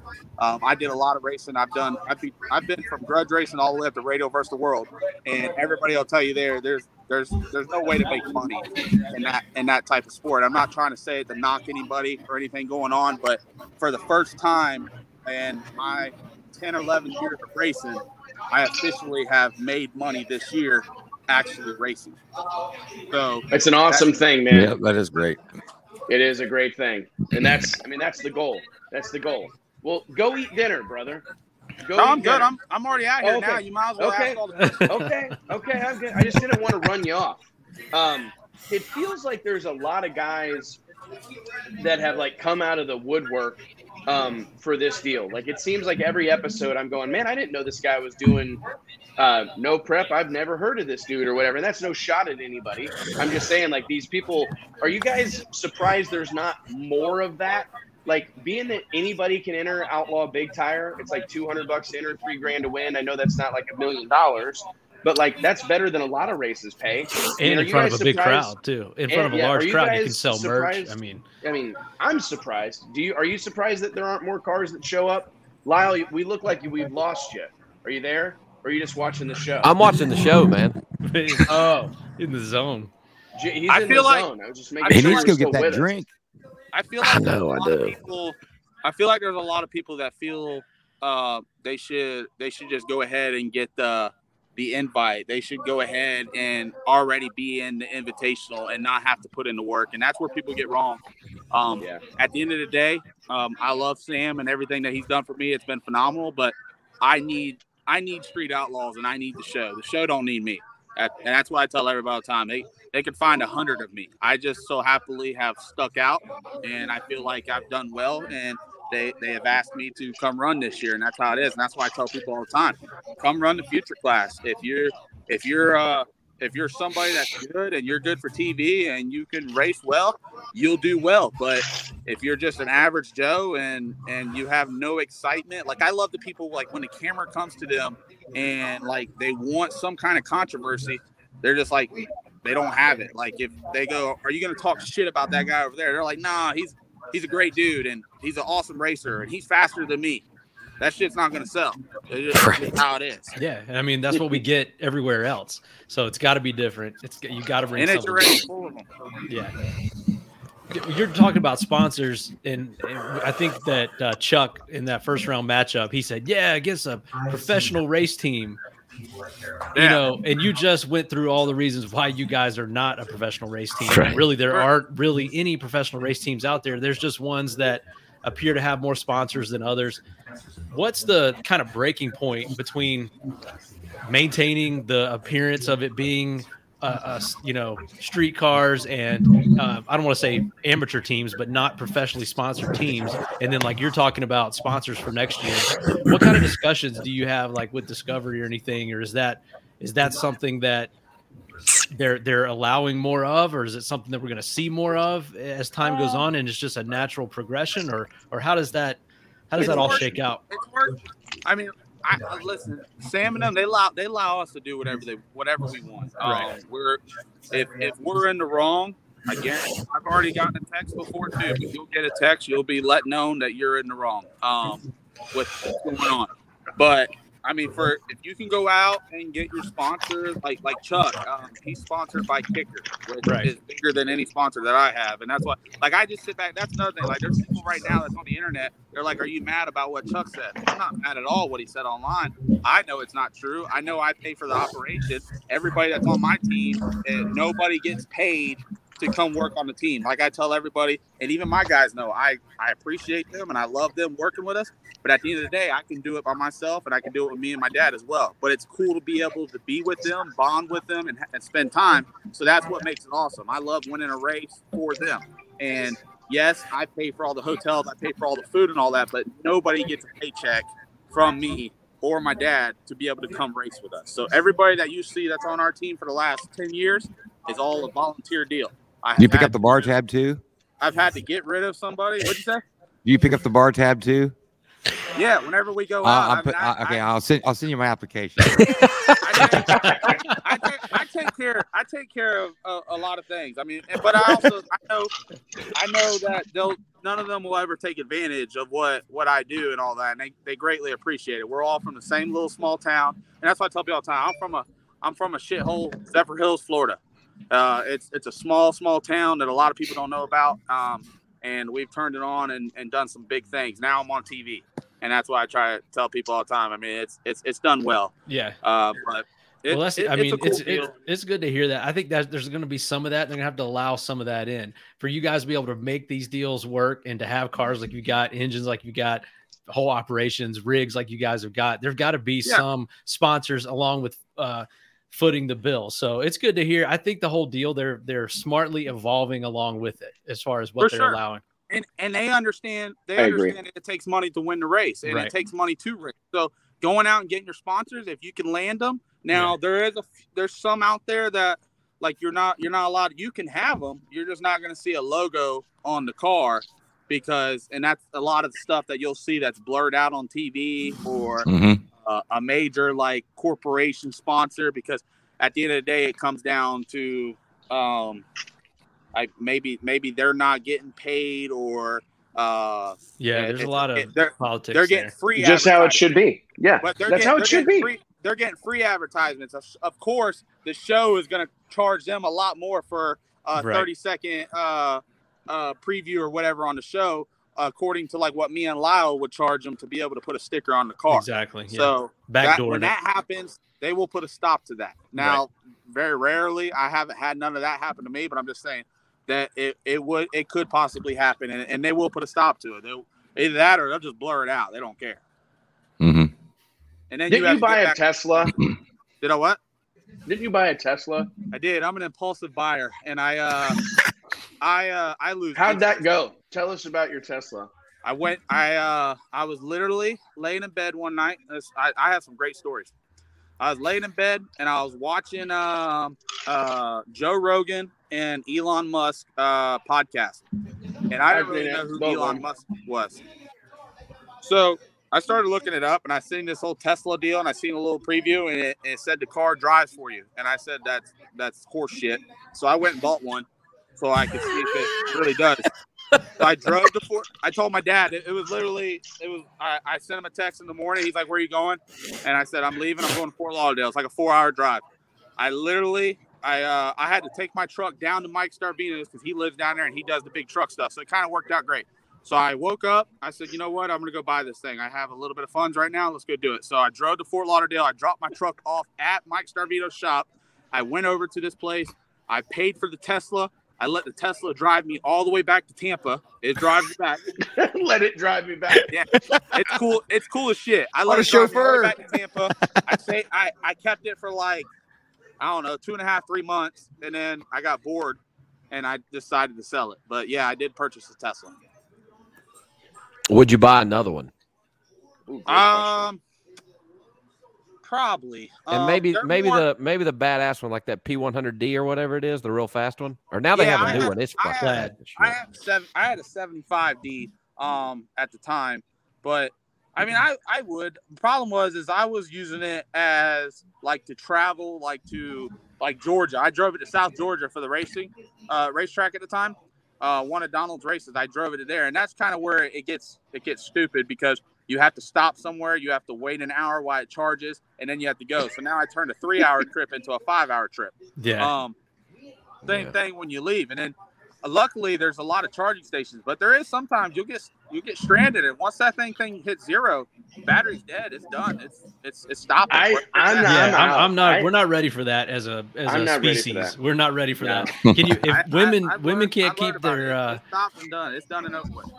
I, I I don't know about uh, you guys, but my old lady rides around with that thing on E all the time, and I don't think that'll work with the battery powered car. Well, I think No. if, you're, if you're driving in town, you'll go, wow, mine went 300 miles. That's what you were able to get out of it. Um, and then you would have to charge it up and, and do all that. So I can see that it probably be in a money saver on fuel throughout the whole year if you're just driving around town or if you're like in a big town. But to take it on like a traveling trip, no, not happening. Did you keep it long enough to have to do any kind of maintenance? No. Ooh, that's a There- great there- question. There's literally no maintenance to it. That's one good thing about Tesla is that when you buy it, you get a seven year bumper to bumper warranty. I did have one battery that went dead on me. Uh, I was out racing. I was gone for three weeks, and I did not know that the Tesla, even though it's off, it still it still uses power. Um, so uh, they uh, they came out, and there's no Tesla dealership. Like you can't take the Tesla to the dealership. Like they'll they'll come to your house and they'll fix whatever it is right there, and then they're done and over with. You have to set an appointment up on your phone. At least when I owned it. That's What do they do? Just get like a soldering iron out and like a big magnifying glass and just It's- get it's after actually- it. It's, It's like going to the pretty cool, Genius Bar or whatever. It's just a dude with a computer. He shows up. Oh, you just like wrong driver. Yeah, Does this thing have the latest driver? yeah. No, we got to update software update. You need to update this. Yeah. Hey, I tell you what though, they're pretty fast. I took it to the drag strip. Um, I went, I went 10, 1094 or something in a uh, quarter mile, and then they have a ludicrous mode. The guy went eight, eight ninety seven or some shit. That should be illegal. Yeah, Well, I- a Tesla. You know, I raced that one on the Netflix show in Beer Money. Um, Yeah. that Charles Coyer dude that with the Tesla Racing Channel had that P100D. Um, and I that's uh, in ludicrous mode. That thing will run in the like you said. I think they run in the eights in the Dude, corner. it's crazy. Those Dude, things are it's- heavy. it's- Those things are super heavy too. Yeah, they are. And What'd you write in? What'd you write in in uh, at Fuel Tech, Wes? Didn't, didn't they have one all hopped Oh up? yeah, Yeah, uh, yeah. Anderson had one, but it was it was stock. That It was was stock? just a stock one. They Oh, I- lowered it because it didn't sit right. yeah. But he's got that new one though. He's got the new one He has that a like yeah. He has the plaid or Yeah, whatever the that plaid. goes. yeah. Those things run into well into the eights. I'm. It's. I find it funny because like if you talk to anybody who's ever sold cars at like a nice Chevy dealership, you, they have stories about somebody who bought a new Corvette and literally pulling it out of the parking lot, they wreck it, knock the front end out from under it, right? Right. Especially like a Z06 or a ZR1 or something that actually runs good. I can't believe more people aren't dying in these things. Like that is a lot of car. Like For, for sure. that's a lot of car. That's how I lost my mom a while back. Sorry, T. Yeah, I know. Yeah. I'm joking. A Yeah, Tesla. I know, man. they're serious Yep. about it. I was about to take a bathroom break. Uh, the tension, I could, I, I was literally got really uncomfortable for a I was second. trying. I was trying to hold a straight face. Such a jerk. I know. Uh, That that Yeah. calls for another night in a South Carolina prison. Maybe so far. Hell, I made a bunch of good friends there. yeah, Yeah. JT would go I'm back. sorry. JT's going Oh, back for a hey, reunion. So, hey, so Wes, um, so I'm reading the comments right now. I did. Uh, hold on, who just said that? John asked me if I got stopped by the police in a Tesla. I did. I uh, but I literally I got out of the ticket. Elon Musk, shout out to him. Uh, the Tesla. shout out. Shout out to shouting Elon. out Elon. hey, shout out. You might be on Mars. Not Te- sure, but the hey, Tesla. got you. The Tesla. Thank Uh, the Tesla got caught doing 84 in a 70 mile an hour. Um, and I literally told the cop, like, because we did, I didn't. Uh, the Tesla got caught doing it. I wasn't driving. The Tesla was driving me. So, the, It's not your we fault. fought it. Yeah. We fought Dude, it. it's He not me. ticket. But the Tesla was driving, and it got caught by the cops. And I was just inside the car. Oh, How'd that work out? Right. The victim of circumstance, man. That's what happened to Wes too. Same, same. That's what happened thing. in South Actually, Carolina. Nope. Yeah, same exact thing. Well, man, if those, if those cars, if those cars could drive you, that's what I need. Yeah. dude hey it's oh crazy it'll blow your mind like like you'll you'll be going down the interstate and like when i was going home it'll it'll get off at an exit it'll stop at the red light it'll make its turn where it's got to go i could be in a restaurant and it could be in the parking lot and i'd get on my phone and i would summon it to come pick me up at the front door Summon it. Summon it. That's, that's what that's what it says on Yeah. your cell phone. I still got the Tesla app. I can still Yeah. control the car. Summon. Knight Rider. Knight was it. Rider. It says it says summon it, tell it where it to come. Like whenever the guy when I sold it, the guy that had it, he lived like I don't know, ten or eleven miles from me at his house, and I used to turn the heat all the way up. It was kind of an asshole move, but I I used to turn the heat all the way up and and unlock the doors, and you could pop the trunk inside the Uh, app. Oh My phone got a text message asking if the car was broke, and then I let him know that it was me. So then I, I logged out. You fessed up to it? Uh, yeah, dude, I tell you, I like fucking with people. It's just how it is. I mean, some people are just easy to mess with. Oh my god, that's hilarious. oh, Oh, shout out to I imagine Musk. anybody Yeah. except for you that would buy a Tesla is probably easy to fuck with. For sure. if I true. if I had that's a Tesla, true, right? if I had It's a gotta Tesla be. about if I had a Tesla, and I, I listen, I, I say I'm old. I'm only 25, but if I had a Tesla when I was about 19 to 21, I- probably would have been in some trouble because I was I, I was a lot wilder back in the day, especially because they could drive for you. Shit, we could have went all around. You know how good? Listen, you you look up. you- You know how great a date would have been that night because when you look up through the sunroof and it's all glass, the whole entire roof is glass. You can't see in from outside. You can't see in, but from the inside you can see out. So like you just see all the stars and shit while you're going down the road. Like it's pretty cool setup. I, I like how they they did it. Shout out to Elon again. He he did great Yeah. on the build. Appreciate you, Elon. you're great I'll on shoot the you a text in a little Got, bit. got me man. out of the ticket and everything. So I'm not I'm not too mad at him about it. Somebody, I'm tagging Elon Musk right now. yeah, Elon, hit me up, bro. Let's hear. I just tried it. I don't know if it'll work, T. Shut. I just tried at Elon Musk. He'll probably be like, he's like, He'll be who's in here." this guy? He probably was. He probably will actually. Justin, you say you're the minute. best. Come, Young Money. Who's the fastest? Who's Young Money? I've Justin, already, you say I've you're the dragged- baddest. I dragged their asses five years ago. That's old news. Ah, In what? Which car? We were in uh, Apocalypse. Uh, no, it was Armageddon. Uh, the the 2004 Mustang. That was a cool car. That was a cool Yeah, car. I've, had- I've had a lot of cars. I've uh, but I, You have had a ton of cars. Losing Yeah. interest. I tell people all the time. I mean, I'm an impulsive buyer, and I lose interest. I, I even told Cameron we sealed the deal yesterday. He's got a deadline he's got to make. I probably have the bitch sold by the time he, he gets it done. If he doesn't meet his deadline, like I already let him know. Like the te- uh, the the Lexus almost got sold. If, if Oh, I shit. Really? Oh yeah, 'cause I, I mean, I told him I said it's, it's a deadline, even though it only took him four months to build the car, and he's a lot faster than everybody else. But still, just some things just takes too long. Like, and I feel like probably that's probably the reason why I probably don't have a girlfriend or nothing because shit just takes too long. Like, I, we got we got That's a fact. we gotta speed the process up. That's what I tell. 'em. We're not we're not on Earth for a long time. I'm only here for a good time. Let's keep it going. He's a first date type of guy. Maybe not even a first Uh, date. Never Oh, even make it there. Just meet me at the bar. There- Bring your Tesla. Yeah. yeah, bring your Tesla. I'll You can send my drive Tesla. own. Yeah. Lyle. Uh, Summon my Super Tesla to your house. Super Fossil says, "Tell Lyle thank you for playing cornhole with me at Erica's party. He kicked my ass." I Yeah, there, there's a there's a lot of people in the especially in the NHRA pits today that can tell the same story about how after hours they thought they were going to catch me on my off day. Nope, I'm waiting. took I'm them to waiting the cleaners. I'm waiting for Lyle to come play me. Are you like? Uh, I'm in or- too. So are you a, a cornholer? Yeah, we play. The shit's on ESPN. You've probably got as good a chance of getting sponsored by like Jack Link's beef jerky if you just went all in on cornhole. You have as a do it. better, compared to you have a Jack better chance. And it's a hell of a lot cheaper. Like a good Pardon? set of cornhole bags is like 60 bucks. Yeah. Now they don't make you good, but you can at least look the part, and that's half the battle. So, Yeah, It does suck though yeah, when you look show up to someone's party and they have bad bags. You know, it does and, like, suck. and there's like a little bit of a So- breeze, and these things weigh like nothing. The whole- and you're like, there's a little the hole hell?" in it. And fucking Yeah. So I'm one of those- Out. Yeah, I'm one of those guys that like, get your shit together, guys. I My carry my God. I carry my own bags like around and. Are shit. they in like a briefcase? No, they're not a briefcase, Wes.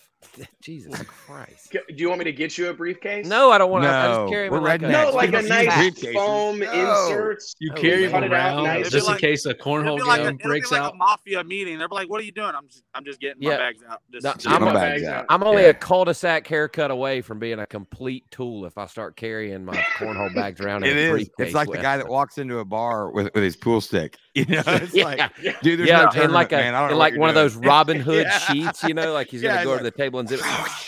Put it Oh, so funny.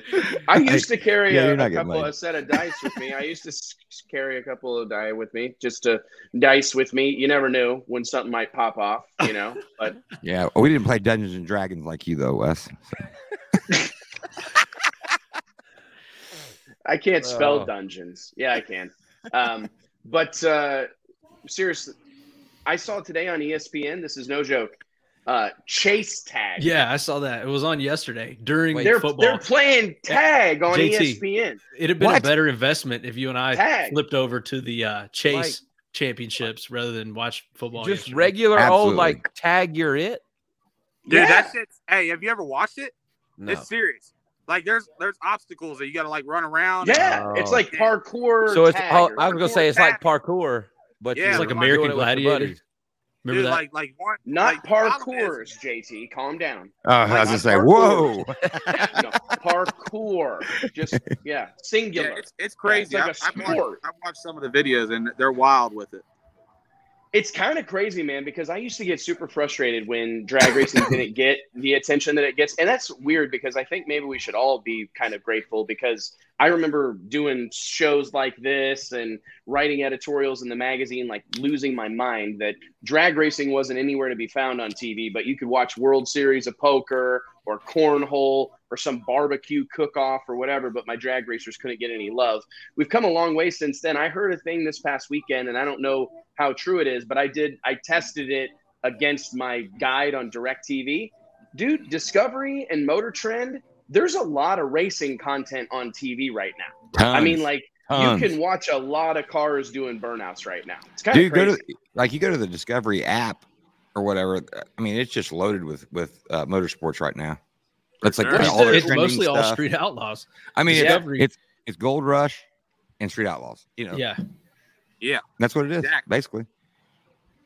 Oh, and, yeah, yeah, that's about it right now. Yeah, I, I was Hey, I had a through it earlier. question. I had a question earlier. Uh, we're backtracking and getting off the Tesla subject, but That's okay. uh, Justin, you talked about um, earlier how the next time you race Chuck, which is later in the season, how you changed to what you did, and you know, not necessarily that you got out of your routine or whatever, but that you raced him in a different way. And and I was put in a similar situation in Dallas. Um, you know what Justin Bond did uh, there in the final was not illegal. It was per the rules, but maybe not exactly the way that we all think that he should have raced me.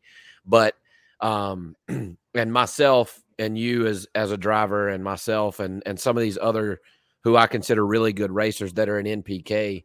You hear people talk all the time about getting in this routine. Like you have your routine when you go to the starting line, and I'm I'm one that thinks that you can't get too invested in a routine because if somebody does something like Chuck did to you, Gotta be able or to like Justin Bond did to me, how if they throw you outside of your routine, are you capable of very quickly changing what you're doing and still getting the job done? So for you being in the NPK and seeing these drivers, how many of the drivers that are there are capable of doing what you're talking about doing as far as racing somebody in a different way?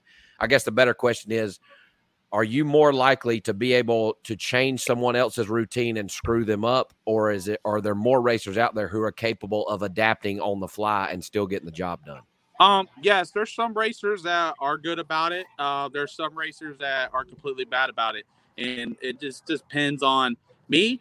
I, I tell everybody right now, I'm fat, so I like to get out of the car at the other end as quick as possible. So there will be no games playing on. I can, I don't care if I go in last. I don't care if I go in first. But Right. if I am running against somebody, I do know uh, there's some people that I can play games with on the tree. I can roll in double ball. It'll fuck their whole entire game up. They, Right. they Rooters. over with. Um, or I, there's times I'll count the tree, and um, like I said, you have, and I and it's just playing. Like I told him, it just depends on how somebody. is. I'm nice to everybody, and I try to be, uh, uh give everybody the courtesy and and stage regular. Even like turbo guys, I tell people all the time, like if you're gonna bump in first, if you need to build boost.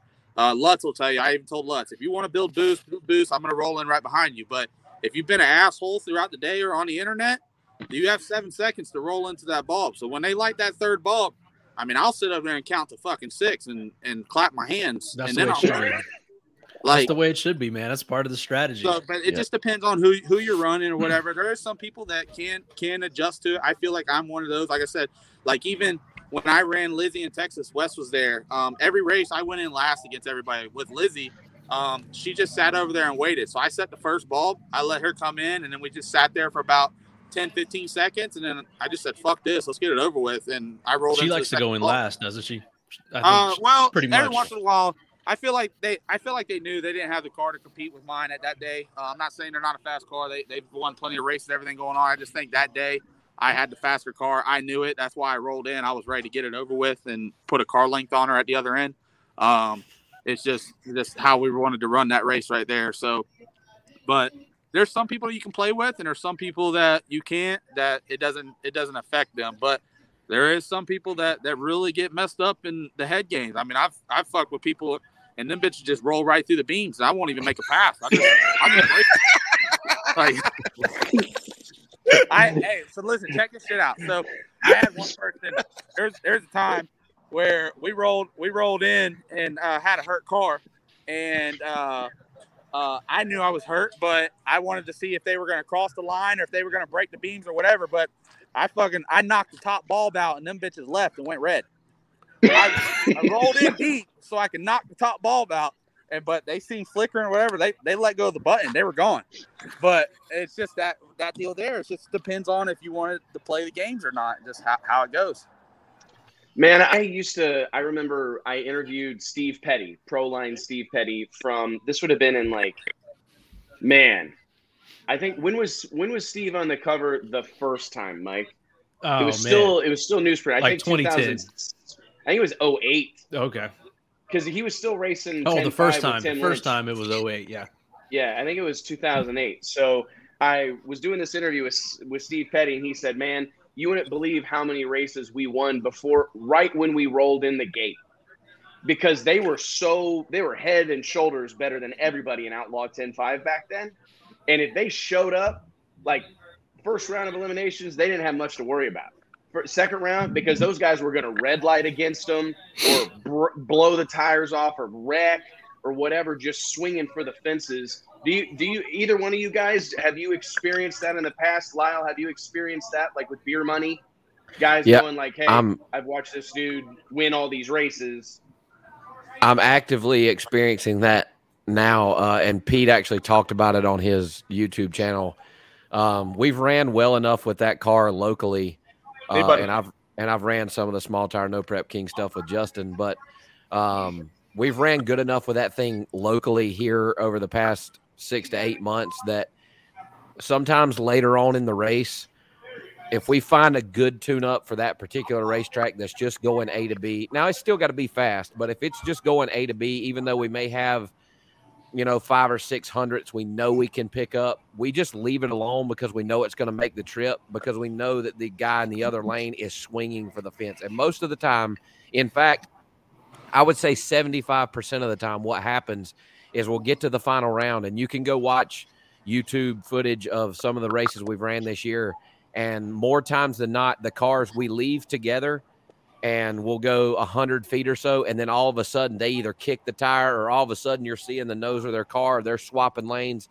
And it's, we, Pete, Pete and I called our passes earlier in the, in the day demoralizers because like they literally will watch us just blister. And Beer Money's got a lot of, it's got a lot of back half. Uh, so it looks really fast coming out the back, you know, and it later on in the rounds, they'll, they put more in it than the track can hold. Knowing they have to run with us. When in reality, if they just really kind of raced us smart, it would be a much closer race. But we've run won more races in the final with people just stepping on their peckers than we have just flat out outrunning somebody. So yeah, I mean it that happens all the time with at my level anyway. Have you encountered that, Justin? Like where guys kind of start to hear what your car runs, or if Oh, you kind of yeah. get in their head a little bit? all all the time. That's why, like, you'll see even on the show, um, a couple more races in, that you'll see a lot more people guessing the light. You'll see people that guess the light, and I have to drive around them. Um, it just it's just how it is, and um, I I mean I know I have the faster car, so it just depends on who you're racing, um, and and go from there. I try to. I try not to mess with nobody. I don't get in no people's head. Now, when I was grudge racing, I can talk shit with the best of everybody. I mean, and that's kind of what lets me be able to talk the shit now and have fun with it. But I mean, I've ran I've ran a race before for a hundred thousand dollars, and I kicked the tires on the starting line, and the other dude went red.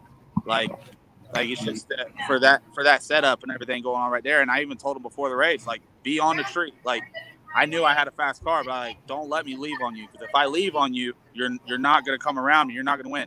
And I went out there and just smoked the fucking tires, but he got empty in the car and he went red, and I won the money. But at the end of the day, that's what it comes down to. I think I'm pretty I'm pretty calm inside the car, and it doesn't it doesn't matter who I race. It don't even matter if I like Ryan Martin. We just ran him this past weekend, and it came down to a few inches at the other end. Uh, they showed a camera line finish, and uh, it was a few inches down there. So there's nobody out there that I can go up mm. against Stevie Jackson, Lyle, anybody that I'll ever like like start shaking and be like, damn, like I know I have I have a 50-50 chance anybody that I race against. I don't care if John Force is in the other lane. And we see that we see that in other sports too. You know, like sometimes the scariest team to play, like say football, for instance, is the team that's that's awful, and you're going in against them, and they're going to go for it on fourth down.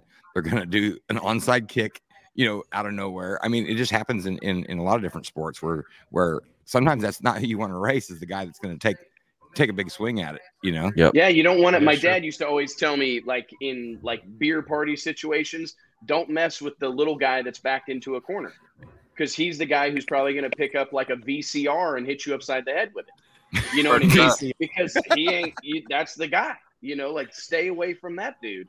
And I find that to be true. I got two questions, Justin, before we let you go. First and foremost, um, any sort of strategy heading it headed into the final race of the season. Lots of comments about that. I, I, I guess you know I don't guess you and Ryan Martin one and two in the points. You need Ryan to go out early to win that hundred thousand dollar championship. I mean, are you going to just roll into Bradenton and call him out in round one? Yeah, I already put a I put a five thousand dollar deal out there. I don't know if he'll take it or not. I told him I'd give him five grand if he just runs me first round. Um, uh, just to just to run me. I, there's nothing I win out of it unless I beat him. But uh, I would. He has to go out first round, and I have to win the event to be able to clinch the championship. Uh, so. It's, it, it'll be pretty hard. I mean, that's a great team over there. They got Petty and all that. Uh, I feel like my car is pretty superior, just like his. So I feel like I have the best chance to run him. Is he going to take the call out? Probably not. Probably not too smart. I understand that, but uh, uh, we'll see if we uh, we'll see if we pull the chip, and hopefully we can get him. And I also have one other deal up my bag or up my sleeve of what we're to do. Um, I just have to wait till this weekend to see what happens at the chip draw. Do they have the guessing at the tree thing fixed? Do you Yes. feel that's something? Okay. So You if they're still guessed, guess- you're you can going red. still- You can still guess at the tree. It's just a lot smaller window. Right. it's just Um, like cutting a good light, right? I mean, that's what we're seeing now, essentially. Yes, because like I tell people, there's a lot of people that don't understand. We, run, we're ju- we just run off a 400 pro tree. You Right. just don't see no amber lights. But when people when people guess the light, they're just leaving off amber. Well, if somebody leaves off amber and I leave off green, that's why it's called four tenths. I'm I'm behind four tenths. So if a guy goes 420, I have to go 380 flat just to make it a race. That's why it's nearly impossible to drive around somebody once they guess the light. And that's what happened. now they have shortened the window. If you do guess it, you aren't you aren't four tenths behind, but still there the window's a lot smaller that you will actually go red. Um, and there's a lot of people that has tried to guess the light and they go red. And I have a fast enough car. I won't ever guess it just due to the fact because I won't give myself the chance to uh, to go home early over something stupid like that. It's an incredible thing, man. Uh, Justin, thank you so much for joining us, dude. I know you've been standing outside a restaurant for like an hour and a half, so go do your thing. I just wanted to, I just wanted to hear from you, man. Thank you for joining us. Seriously, it means a lot. Tell your mom and pops hi. I'll see you All right. soon. Thanks, Sounds dude. good. Later, man. Thanks, Have a good one. That's a hell of a sport right there to stand outside. Yeah, he's standing outside. I was like, his arm is gonna be Left, dead. Yeah, left is solid. It's. uh uh, Do you think that there's a Caesar salad at Waffle House? I don't know, I'm but I, that's the bullshit on last thing. I would get at Waffle House. I don't know about you guys. I legit thought he said cedar, and I thought cedar. That that can't be a thing. But then you never know. You know, like yeah, cedar. This Like- whole the, the whole guessing the light thing. I think what you're seeing. All right, if you watch a four tenths pro tree, like Lyle's leaving the line in pro mod in a normal situation, you're you leave on yellow, right? I mean, you leave as soon as you see it. So we're so used to seeing that and seeing the car actually reacting before the green bulb. You know, just the whole process of that deal. It, but when you take the amber bulbs out, you're still seeing the same process, but because there are no amber bulbs and there's like that delay between the two, it looks like they're jumping and and should be red lighting. I think I don't know how all this works or if it's possible, but could they not just take all the, the delay out, take the four tenths out, make it like one tenth, make it zero tenths? I don't know, so that there is no There is no the delay Problem. The problem, though, is that then there would be no time between fully staged and a green. you need light. enough time to randomize it right, and Right. because you have what- to have the some way sort of window. from what I understand, the way that these guys have figured out how to guess the tree is that when the tree is on auto start, I guess it either the computer determines it or they determine there is a there's a certain amount a- of time window, between yeah. fully staged and then when the ambers would come I on. think And it's- it's it's- two and a half or t- it's it's uh, like one second to there's some number there's some window there where that of that time and apparently but it, that it- doesn't have to do with the four it's- tenths tree No, you're talking about that's no. that's how that's how quickly the ambers drop right. yeah, from the ambers Well, to the green. yeah right What Yeah, I don't what understand- They had, What a I bigger don't delay, understand they had a bigger delay than that, even like that they were putting in, right? they had five Yeah. tenths initially which is a sportsman tree Right. Correct. Well, what I don't understand is why they like I've been to a couple no prep races that they have put their own light and they uh, literally there's a track in Douglas, Georgia. They have a like a big flood light bulb on a post and they have a light switch And just literally. it- And when, I think- I when think both cars are in, there's a guy in the middle. He flips the light switch, the light comes on, and like, and I don't know why they don't just put it on. Have a starter, like yeah, make it- just have a make starter. it crisp, make it boost it, make it somebody that's a character that goes out there and their only job is to start the tr- like is to tell them almost like a flashlight. Still use a stage and fully staged deal. I guess you wouldn't have a wind light then though, so that would be you need they're I- trying to use they're they're trying to use traditional timing systems and obviously for the scoreboard the wind light for the tree for the red light Yeah. Staging all that Yeah. but they need their own tree they almost need their own timing system and their own tree yeah. that's what they, would fix they do they do need deal, but- something different. yeah Do you think it's that bad? Like, so I this has been a long time ago in 2005, um, and we, this was like before the CompuLink system had an instant green functionality, like from a drop down menu where you could select that. But like, um, we would just take the the ambers out at Eddyville Raceway Park, this eighth mile track in Southeast Iowa that I used to manage, and we would do these midnight mayhem deals. We'd start the track, we would open the track at 10 o'clock at night. We'd race till three o'clock in the morning it was a great time. We had tons of young people from Des Moines and all over actually the Midwest come to these deals. And my my vision for the instant green was to, to a couple things simulate simulate excuse me pulling up to a stoplight you know what i mean? Like simulate street racing or stoplight to stoplight racing or what you might see on fast and the furious. But secondly it was to eliminate red lights. Uh, like a lot of people don't understand that whole concept. You're bringing these young kids out to the track that just started racing or just got a car or whatever. And i just didn't want a whole bunch of races being decided by red lights. So the instant green for the most part completely eliminated that especially with like you know street cars and whatnot i'm just curious do you think that all of you guys like is the instant green critical to the success of this show? Like, could we not don't just we? so. I saw Dave Clay put uh, put in here a second ago. Like, how about just use the tree? Right. I guess you could And- just yeah, you Well, could go back to just using the regular tree, right? Um, Because and that I could end. argue that that would be a good thing for drag racing.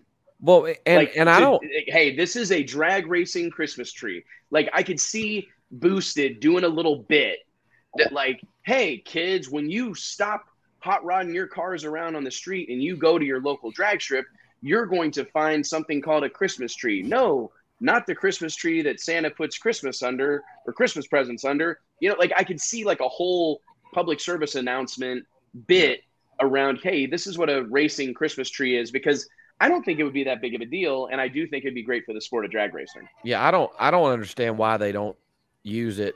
I mean, even the no prep races that I run locally, like they're all instant green, and a lot of these tracks don't have the latest and greatest CompuLink, so they're unscrewing the ambers out of the tree. You know, and I, I don't understand why. Why don't we just use a 400? And some Chase of these pro- Gallagher, that's a good point that he just brought up there. It- yeah, Chase Gallagher, hmm. Lyle says, I think it takes a lot away from the show if you go pro tree. Just becomes another pro mod race. Instant green can always give the underdog a chance. I mean, I I I I, I think that's a valid argument. I think it's valid. I can see both sides of it though. Like part of me thinks because Yeah, but I want to see the most talented driver with the, with the fastest car win. I don't want to see some guy that guessed the tree win. I, you know, that's just that, me. and that's where I'm at. You know, like well, now you're you're trying to like we call it pro modnet. You're trying to make it as you're you're you're moving it one notch closer to every other drag race out there. Yeah. So they're trying to maintain some of this um upset nature, some of the street nature. I get it. I, I actually totally get it. But this show, this is the problem that they're going to have with this No Prep King show as time goes on. so so if that's what we're saying, like if we're gonna say Chase Gallagher's got it, I mean that he's right. That if it's if it's pro tree, it's just gonna be another drag race, same old, same old. We can watch that on Fox or whatever. but it ain't. It's just a tree.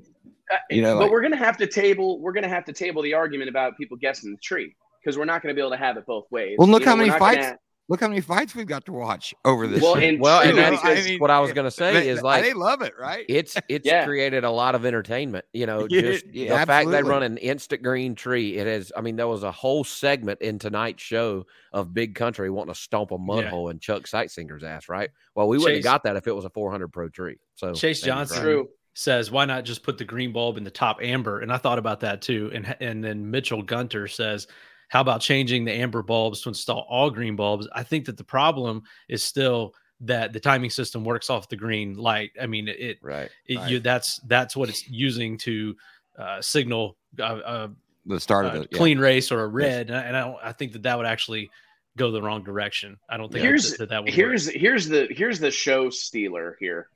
Clifford Hurd. NPK is supposed to be a street outlaws race that the fans can go watch. That is like, as John Force would say, that at the end of the day, that's correct. And I think that that's the thing is where we may this is entertainment first. It's a TV show first. I've heard 10,000 people say that. And I think we're all going to have to like kind of table a certain amount of our like I don't know, uh holier than thou Yeah. nature exactly that our deal that they're not trying to be as legit as the NHRA. The- like what they're But doing when you get works, when you, know? start getting this exposure and you getting all these names and you've got a Lyle Barnett coming over there to race, you've got a Stevie Jackson that's threatening, and you get all of these things, it starts to move it toward that. And this is Right. where this is where Pro Mod has gone. I posted a video today on Facebook. I found I found a treasure trove of like quick eight pro mod races from the mid 2000s. And it's just like, how awesome was this Oh, shit dude. back then? And we didn't even know it. And you look at it now compared to pro mod racing today, no offense, Lyle, but especially around here, around South Eighth Mile pro mod racing, you're like, this is why it was so entertaining and exciting. You Oh, look at sucks. you- Around you here it look at uh, all right and, and then you look at um uh everything that we've talked about everything starts moving that direction and it's it starts to lose its, its excitement i don't know i don't know what the I answer got- is but I've radio a- radial racing is the another is the next thing we're already talking about rvw being you know Gone. a thing of the past and, and going to these other classes and it's because it jumped that shark very quickly as well. And it's like, how do you keep Yeah. how do you keep racers up uh, away from themselves? I guess to, to where they they keep. I feel like racers continually pushing this envelope is what makes them great, but it also is what ends up undoing the whole system.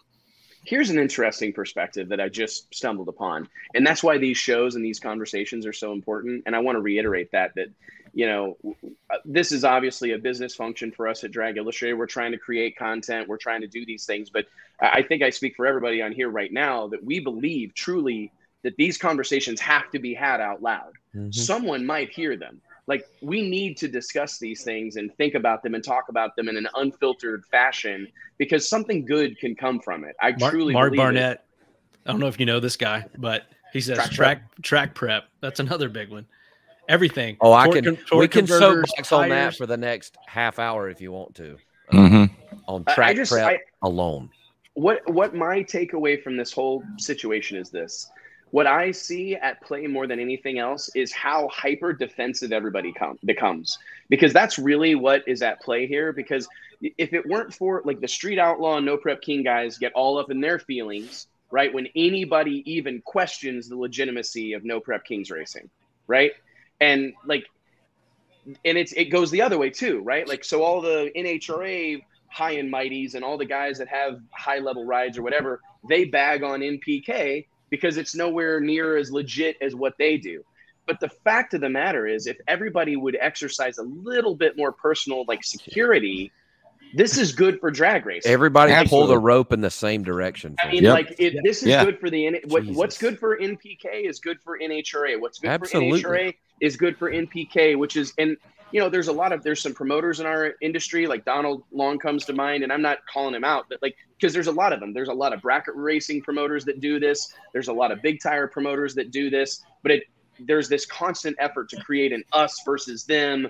Those guys, they're not one of us, and that is that divisive behavior. I honestly think our sport is kind of paying the price ongoingly for that divisive mentality that exists in our sport. I mean, it's man, let's just cheer these guys on. They're doing burnouts on primetime television. That's like I right. texted my dad the other night and I said, "Man, I went to that No Prep Kings thing at the Motorplex. That thing was bananas." My dad and I love my father, but like my dad replies to me, doesn't say, "Glad you have a good day." Didn't say, "How are the kids?" He said, "Wally Parks is rolling over in his fucking grave." That's all my dad put. Not like glad you Well. had fun, you know, but like, and I love it, you know, but that's how it's all seen. And I see it through the lens of, man, this is so good. Like, if you look at the last couple weeks in our sport, like these NPK guys are racing for 40 grand. There's packed houses at all these racetracks. It's incredible. I saw someone make a post. It was like two and a half mile line to get into Baton Rouge or Belle Rose this past weekend. Um, I'm sure it'll be bananas at Bradenton. I was at the Texas Stampede of Speed for the NHRA Fall Nationals. Lyle, you were obviously there. You won the damn thing. It was packed out. I saw Orlando Speed World Dragway was packed out this past weekend It was for the packed. World Import Nationals. Like, dude, this is a great time. This is a great time. I would argue with anyone who says that Those we're imports not are fun to watch. They are. We're living in the great, like the good old days of drag racing. There will be a time not too far from now when we look back on this as like a real moment in time where drag racing is doing very well, Yep. right? I mean, and who cares what? Who would have ever thought you turn on Discovery and it's Right. the entire Well- network is based Dude, we've been drag. watching But I've- drag racing for two hours. Check out, also check more out, check out, check out that, that, comment right there. They literally saved some too. tracks. yeah. Oh yeah. know. Well, I, but I've said it, and people have told me I'm crazy, and I've been, you know, oh, you're full of shit. But Street Outlaws, the 405 guys in particular, and No Prep Kings have been the best thing for the sport of drag racing that's came along in the past 10 years. Period. I don't Yeah. Care what anybody says. Like you think about Donald Long, the best thing for drag radar racing ever. A hundred percent. Like I'll give million percent.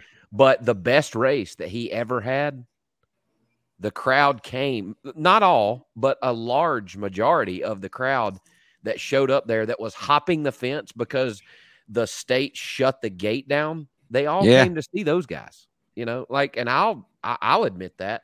Yeah, You that know, was back lights out. then, I That was was like- lights out seven, I believe. Yeah, I mean, yeah. oh, I let, like back. I was back then. I'm like "God, Street Outlaws. Those are a bunch. What a bunch of clowns, you know.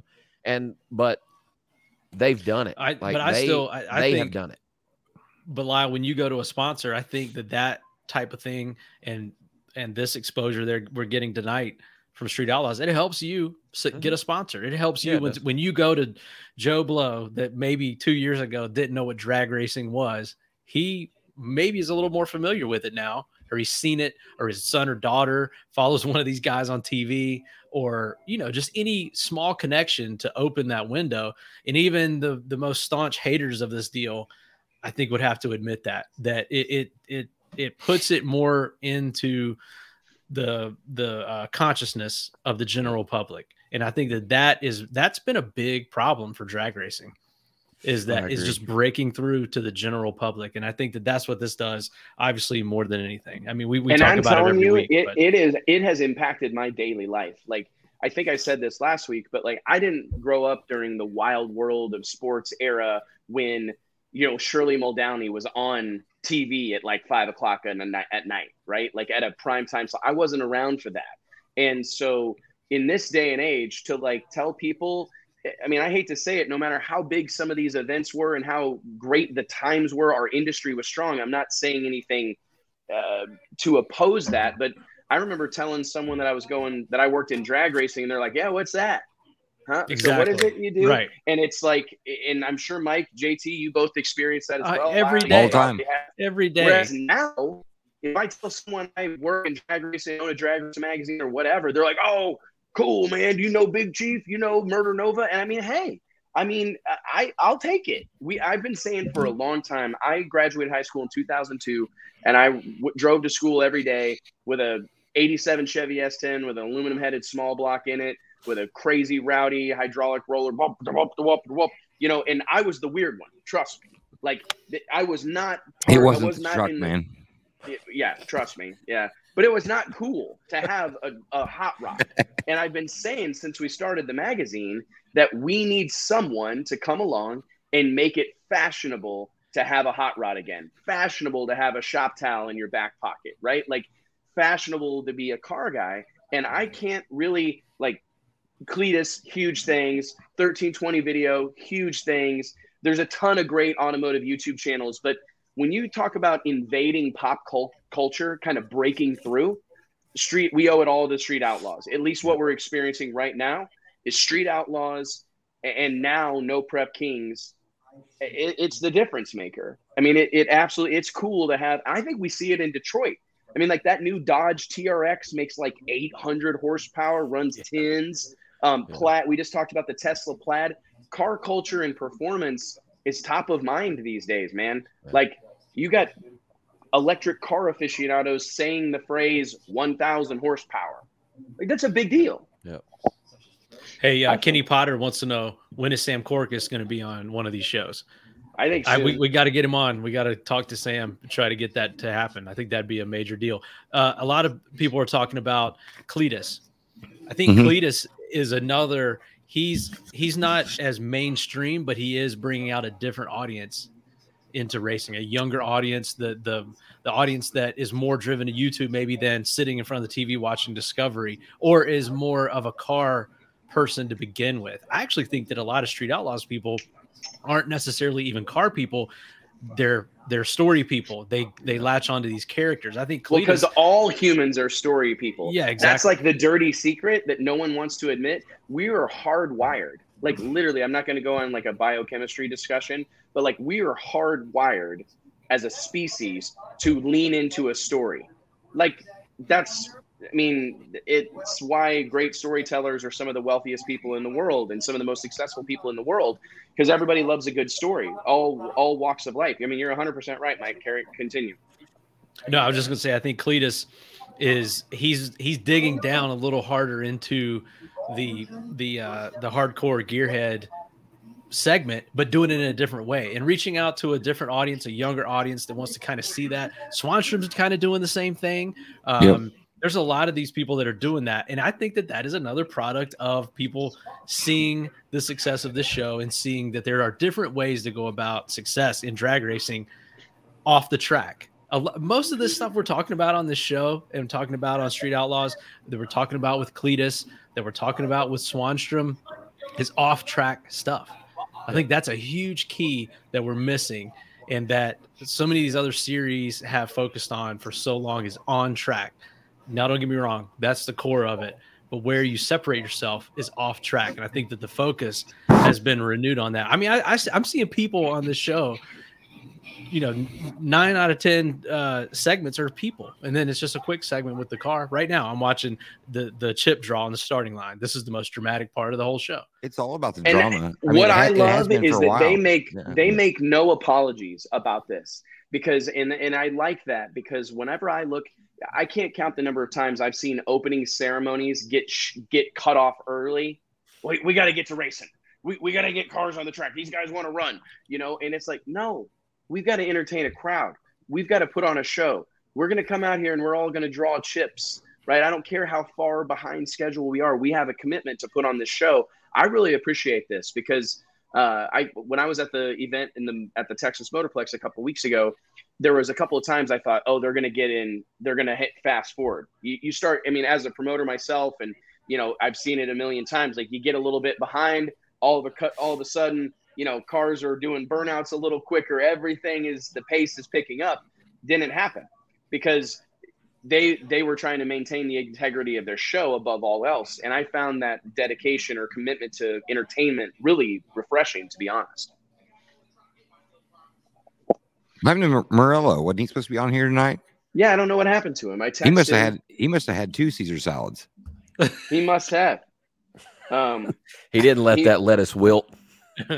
well we had did that i've been did he? trying to get him on the show because when we he was on him- before, wasn't he? Well- or, or no, he was well, on. he uh, was on yeah, the Wednesday, Wednesday show, show. and he, we had a horrible connection. He was testing somewhere.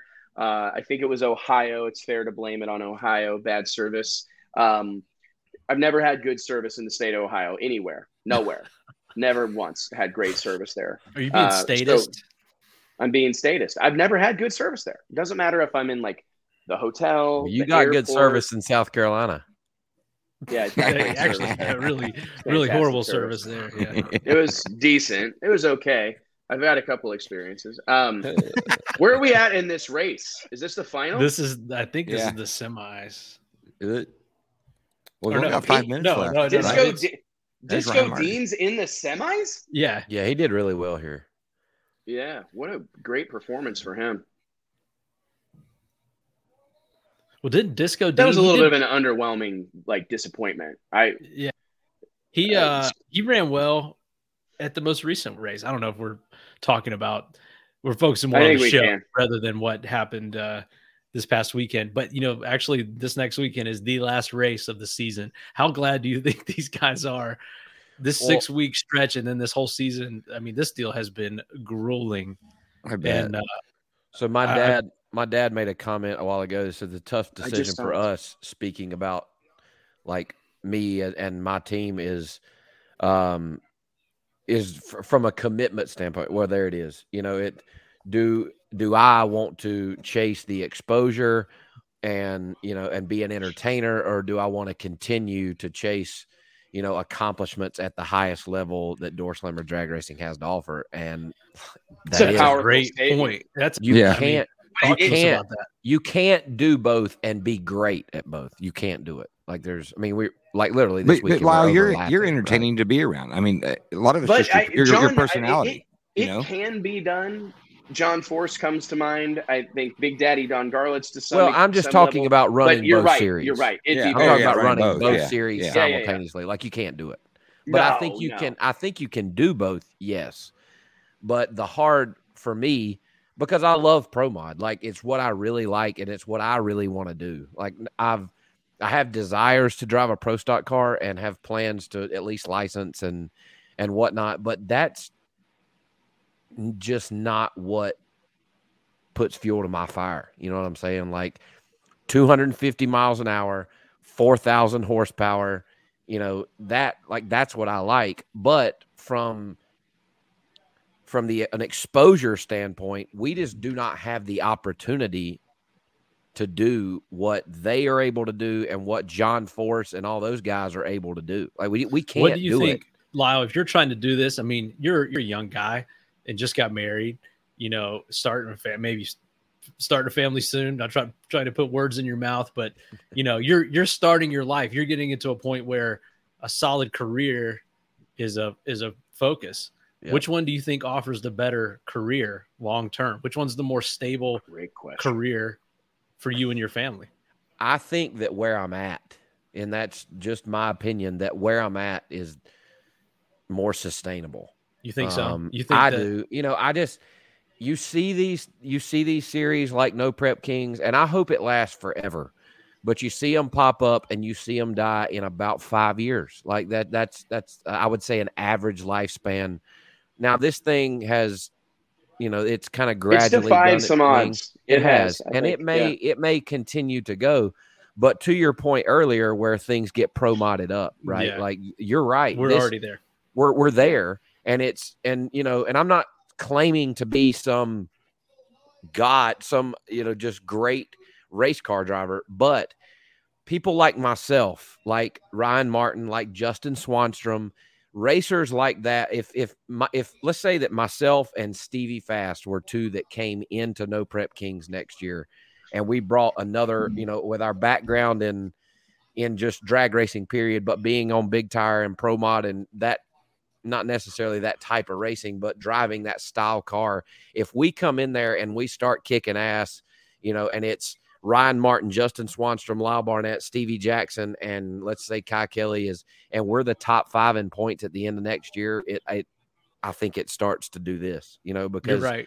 racers start It's the racing the bottom half out. Like they're like, we can't, we can't drive, we can't race with those guys.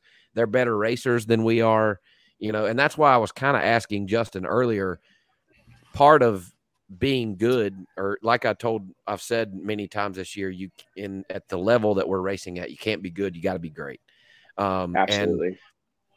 to be great, part of being great, in my opinion, is when you go to the starting line, having a plan, whether it's based on who you're racing or how your cars perform, but also if something happens, being able to alter that plan on the fly and still get the job done. And I think that Justin maybe gave a little more credit than what I thought he would. I feel like there's like 40% maybe of the racers that race in No Prep Kings that are good racers, like really good.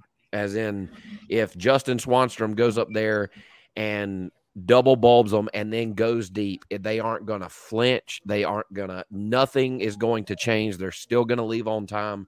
They're There is still going to good make a good run, you know. And I, I think there are very few over there that can do that right now. But I think if they keep But paying this mix- money, you keep giving them this exposure that more and more racers like myself are going to be like, man, screw. I don't uh, nothing against PDRA, but screw racing PDRA. I'm going to invest my money in a steel roofing quarter car, and I'm going no prep Kings racing. And if it Yeah. if more of that keep if Randy Weatherford and Daniel Ferris decide, eh, or Jim Halsey, let's say Jim Halsey and Daniel Ferris say, we're going to take a break from no prep Kings. We're going to go over here and and try, or we're going to take a break from PDRA. We're going to go to no prep Kings. Like, not good. No, Yeah. and that's, not good. and that's where that's like the poison pill that starts it down. And those guys don't intend for that to happen, but that's going to be the challenge for Sam and for Discovery and for Pilgrim. They're going to have to really keep watch over that. And then I, I think that was an interesting answer, Lyle, because my gut says that the other way would be the more solid career in the short term. But like you Well, said, long yeah. term, right. but then but you've got the challenge of sponsors you've Right. got to hunt sponsors to keep yourself out there Yep. in, in your deal where it may be easier to get sponsors it may be easier to get exposure in this other Well- deal but it's but it's short term and you sound like to me that you are you you want to chase the the the championships you want to chase the uh thanks dustin grant you want to chase the traditional goals Yeah. of a, of a big time racer so it's it's a super interesting question we'll have to see how it bears out i think that the answer to it if i were to answer that is to do like what justin swanstrom is doing like what a Cleetus, what I mean, even yourself, you've got to take your platform and build your brand and build something that you have control over and you can sustain long term, regardless of what happens on the show. Yeah. And I think that that could set you up for a career.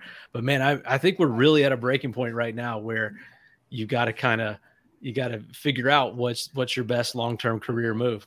Yeah. It's weird because JT scroll up. There was a comment from um, where's that? From Clifford Hurd. It was about uh, most. Where is it at? Most the a lot of NPK guys would kill to be pro mod drivers in NHRA, and I think that's a really cool comment. Here it is, JT. I found. Sorry. Um, I I I think this is an interesting thing. It was it's worth exploring a little bit because I believe this to be true, and I don't know that it goes the other direction. And that's not a shot at anybody, but I don't think, you know, I don't know that there's a whole lot of guys that are w- racing and competing at a high level and like have a chance to win in NH E3 Spark Plugs NHRA Pro Mod drag racing competition that have any aspirations of racing anywhere else other than where they are. I mean, they're racing against the baddest dudes, the baddest cars at the best tracks.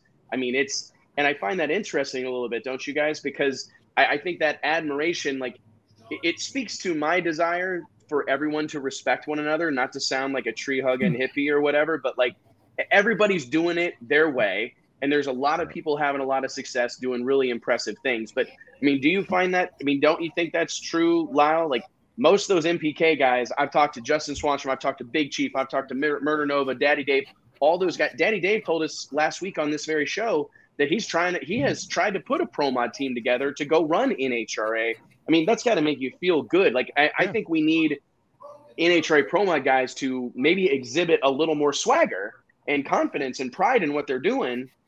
You know what I mean? Because it's serious. Yeah. Um, I've uh, I've made the comparison or gave it given the example a couple of times that I feel like when I'm at an at an NHRA event or when I'm at an NHRA Pro Mod race and I'm at a national event that I feel like I have to have my shirt tucked in.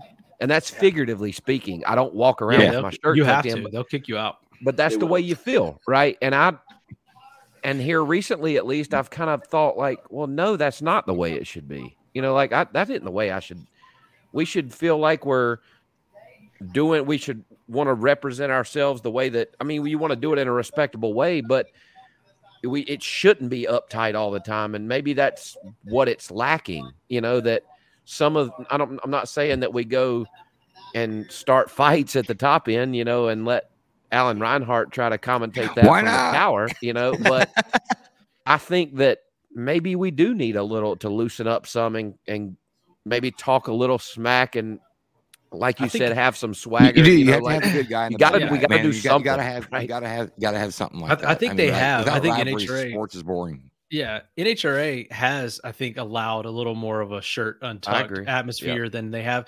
But you have to remember where NHRA came from. NHRA was born out of taking an outlaw sport, taking guys off the street and Yep. making them tuck their shirt in, cleaning up their act, and making it into a legitimate sport. And now we're kind of going the other direction. It's like it went over center. Went the too Street far. Outlaws deal is is a revolt against that Yeah. mentality. It's like it's like the cycle. It, it started here, it, it peaked, and now it's going this way. And, And so the I- I- the NHRA did them a favor too. Remember when they when they sent them the, Oh, the yeah, letters? that- you know, like like Yeah. like that's exactly what we're against. You know, Yeah. and, and you want to come in here, send me a letter, and you know, like whatever. You I'll know, say this, and Wes, then everybody got behind him too. Uh, Wes, let's talk about the early. This kind of reminds me of the early ADRL days. The ADRL was born out of Kenny Nowling and his partners creating a place for racers that wanted an alternative and that were being run out of IHRA Pro Mod or whatever other series they they may have been running or needed to galvanize the local quick eight pro mod type scene, like especially in the outlaw deals and down in Alabama and Texas and and all that stuff. Um, to me, Street Outlaws and No Prep Kings was kind of born out of that same thing. You get guys like you talk about a Jim Halsey or you talk about a Jose Gonzalez or anyone that's had any kind of success, John Force. I mean, you could go all the way up to the top. They're not looking for an alternative place to race. They're not looking for a series like this to go they're they're happy where they are because they're kicking ass. And if you're somewhere at the bottom of that ladder, and and if you're somewhere in the middle, or if you're struggling to get sponsors, you're struggling to travel these races, and someone comes up with a new idea that is just you know custom built for what you're trying to do with your program Yeah. you're going to jump right on it that's what the adrl was born out of it was Mhm. born out of primarily blown cars dominating an ihra pro mod kenny nowling saw an opportunity he knew there was a large Let's split 'em up. contingent of, of of eighth mile nitrous cars out there to begin with also and he created that deal out of it and it was a place i, I know because we were the poster ch- child for this it was a place where we could instantly go from hoping to qualify to winning races and being competitive. And I not taking anything away from anyone, I can say it from my own experience that that that's the key to the success of a deal like this. And then all of a sudden, when ADRL became hotter than IHRA was, you know, you've got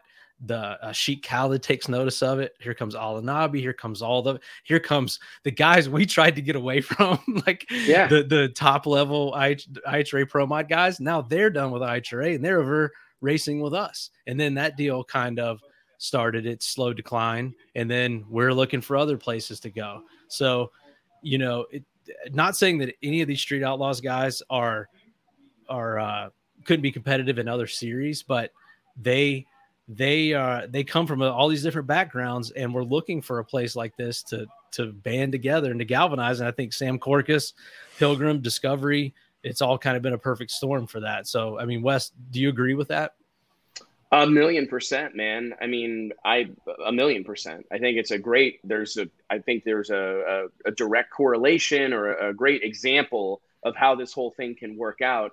There's a lot of great comments going on that it's like I've been trying to they've got some of these NPK is the minor league of the NHRA. I see one or two are guys from NPK to at least try out into the NHRA. Ryan for one. I got to be honest, I do kind of wonder in the back of my mind, like, will there be a day when Ryan Martin, as an example, achieves enough level of success or earns enough money that he goes, you know what? Now that I've made some money and I'm a superstar, I'm going to go chase my dream of doing what Lyle Barnett's doing and running the E3 Spark Plugs NHRA Pro Mod Drag Racing Series. I That'd be big that for the NHRA, though. I mean, would like, be. I mean, it- that's you know, it that's an really would be, victory. But know? I, I think that I think we're going to see that happen. I mean, I think the same way we see guys on the NHRA side, and I'm not going to use the word clamoring, but at least showing interest. Lyle, you're showing interest. I think Stevie Jackson has shown interest. I mean, in going and doing the NPK deal and being a part of that scene. I think there's many more people from that scene that aspire to someday go run the U.S. Nationals or the NHRA Gator Nationals or some of these iconic events that have been associated with our sport for 70 years. I mean, I think that is a real possibility. Uh, and how it's kind of interesting would that be thing. to see people that had success on this series and made money then be able to afford to go Oh yeah. race in But I NHRA Pro saw Mike and be Amanda Fusen put in the comments here. Uh, there was a great comparison. Where is it at? Uh, yeah, Frank Katsinas says NHRA is definitely flawed. Wes is preaching to repair, but you don't tear down the NBA to make the G League number one. I think that's a great comment. Mm. Man, uh, Mike and Amanda Fusen replied, but pays more than the major leagues. And I think this is an interesting thing which is because they're it's crazy. It's just It nuts. is. However, there have been many times, like in I again, I'm going to bring up my UFC fandom, my my boxing fandom. There's great many examples in combat sports. Floyd Mayweather, let's boxing's big, right? Everybody knows boxing. There have been many times that Floyd Mayweather fighting at what 125 pounds, 130 pounds, like this scrawny little dude, right, is fighting and getting paid 10 million dollars to do it, while there's two or three or four sets pairs of heavyweights that are bigger, stronger, meaner, nastier, and everything else that are fighting for 50 bucks on the same pay per view card. And it, it doesn't really have Right. that much to do with how much you weigh or how hard you punch. And I think it's very similar in drag racing. It doesn't have that much to do with how fast your car is or you know what your ET is or whatever. That has very little to do with it. It's your drawing power. Conor McGregor, another great example. He'll be on a pay per view card. He'll be the main event, even though he's not fighting for a title. He'll be making 10 times anybody else on the card guys that are bigger, guys that are fighting for championships or whatever. But Conor's the draw. Yeah. You know what I I mean? think And the I think Jake Paul deal is like Yeah. that too. The both the Paul brothers. Say what you want about them, but they're headlining these fights and making tens of million dollars, uh, tens of millions of dollars, and there's hundreds of Oh thousands of boxers out there, you know, that that could outbox these guys, but it's their promotional effort. Yeah, and I Mike, mean, it's to your point earlier, and maybe you know, if I find the funding and it could make it happen, you know, the the ideal situation for me would probably be for short term to try and hit some of that next year, right? If I can, if we can get the car together and I can find some additional funding and can go race maybe four or five no prep kings races and get you know uh, enough exposure to then bring that with me over to the NHRA and then we try to bridge that gap. You know, maybe that is the ideal. It probably is the ideal way to do it. You know, but it's just I think it's the way you build your logistically, it's platform. like, yeah, I think yeah. it's the way you build your platform in the short term right now. Yeah. Clifford Hurd said, and Conor McGregor's on a three fight losing streak. And if he decides to come back and fight to maybe lose four in a row, guaranteed he will be top billing. Oh, guaranteed. Yeah, He'll be sure. the number one name on the marquee. He'll be the main event. He'll be the last fighter to walk out that night because he's Conor McGregor. And I think that's a big reminder to everybody that it's not. I mean, I would argue that John Force would every would be every bit as famous as he is right now without 16 world championships. They help. Don't get me wrong, and I would never diminish the value or the significance of those championships. But I believe John Force was made to be a superstar. God put that dude on the planet Earth to be an ambassador for the sport of drag racing and a superstar in our sport. And he is that. And he's also a 16 time world champion on his way to maybe 17 world championships. But I just think that some people are special. Some people have the gift of gab. Some people have those intangibles that make them different or make them stand out amongst the crowd. And it's, I don't know, that's kind of what I see the the no prep kings deal representing. They're Conor McGregor right now. They are. I mean, they're Yeah. Conor McGregor, and there's some equally impressive, if not more impressive, drag racing going on. But it's not Conor McGregor. I mean, I argued on the show last Wednesday. There was four drag races going on last weekend. NHRA in Bristol, uh, No Prep Kings in Dallas, No Mercy drag radial racing in Valdosta, and something else. PDRA, PDRA, World yep, Finals. yep. The best drag racing, without question, was PDRA World Finals. If you want to really drill down on the drag racing that was happening, the PDRA was stole the show. Bristol, NHRA Bristol, right behind it. Then No Prep Kings, then Donald, then uh, No Mercy, and that's no shot at anybody. It was just car count, competition, that time of year, or whatever. Yep. I mean, I I think any one of us will agree that the the best racing going on in the country may not be No Prep Kings. It, it isn't No Prep Kings, but the biggest show and the most talked about thing and the most popular thing that's happening in our sport right now is No Prep Kings. They don't. It's not. It's not either or. And I just think it's kind of an interesting thing. And I was going to say one more thing. Darth Sniper put a post on here arguing with us a little bit. There are street racing channels all over YouTube. That is the culture I'm talking about. I'm telling you, most of those people can't name five NHRA racers. I want to say publicly, I agree with this, but my but Big Chief doesn't represent the average person watching 1320 video. Like when Right. I'm when I'm talking about someone aspiring to be an NHRA racer, I'm talking about like a handful of the highest level of those guys. I mean, I've had personal conversations with Justin Shearer, Big Chief, talking about his aspirations to go pro mod racing. I mean, I was on the phone with him when he was trying to get into Indy however many years ago to run the Crow in pro mod. Um, I, a lot of those guys show a lot of respect. I mean, Justin Swanstrom knows exactly who Lyle Barnett is. Dave Comstock knows exactly who Lyle Barnett is. I mean, these guys know these guys. They admire them. They respect them. Um, but I'm not saying everybody that's watching 1320 video on YouTube or, you know, I've been to many of these. Uh, I'm a big fan of Streetcar Takeover. I think it's one Yeah. of the coolest things that's happening in our sport right now. Those guys don't know who John. Well, and that's kind of how that's kind of how know? Cleetus got started, right? Yeah, that's is. Cleetus. Gra- that's that he grabbed, YouTube grabbed a microphone and and took took control of you know or promoting himself basically you know There's a whole culture. I mean, you can go down a major rabbit hole on YouTube for car culture, street racing culture, the exact rate, you know, the Cleetus type culture that we're talking about. That's where it's at. And and th- these are guys that are, are self promoters that are building their brands on there. no TV exposure, no uh, no major platform exposure, and that's kind of a that's the streetcar takeover deal as well. So you I, that's a that's a big upcoming movement that I think we're seeing is just like the self-published, self-publicized car culture that's on YouTube. Just these I think guys. if there's anything that I want, uh, and this is probably a great way to wrap this guy up, guys. I want to thank everybody for being a part of this. Um, we're we're so happy with the success of the Drag Illustrated Ride Along. Uh, Lyle, I hope we can count on you for many many Monday nights to come. Uh, got I think this cat's a superstar, uh, not in the making, right here in front of us. Feel privileged to have you on here tonight, Lyle. You're an inspiration to many of us, and I couldn't be more proud of you. Sure. and, Thank you, man. I for appreciate you. it. Um, I mean it, man. I, I really do hope you come on every Monday night. This is a great little dynamic we've got going here. Um, but seriously, everybody click like, click subscribe, join the YouTube channel, follow us on Facebook, sign up for notifications. And drink Yuengling that- Light. Drink Tell 'em I Yuengling Light. Um, eat In-N-Out. I'm a big In-N-Out guy. Always have been, more so maybe now than ever. But uh, anyways, um, couple things that I just wanted to kind of end with is uh, this really is an incredible time, in my opinion, for the sport of drag racing. I mean, it's like F1 was packed to the gills. that deal with was, human dude. We're going next year. Yes. I was mad. I turned that on on Sunday, and I was I saw, like, I saw you post that. Like, it won't happen again. "Never, won't happen again. Promise." We'll My be there. in dad, my dad was just talking. I saw him today about wanting to go to the F1 race in in Texas or whatever. So Well, we can all We'll just stay make at Wes's trip. house. We're all staying at Wes's house. Dude, let's do it. Sleep over. Bring your sleeping bag.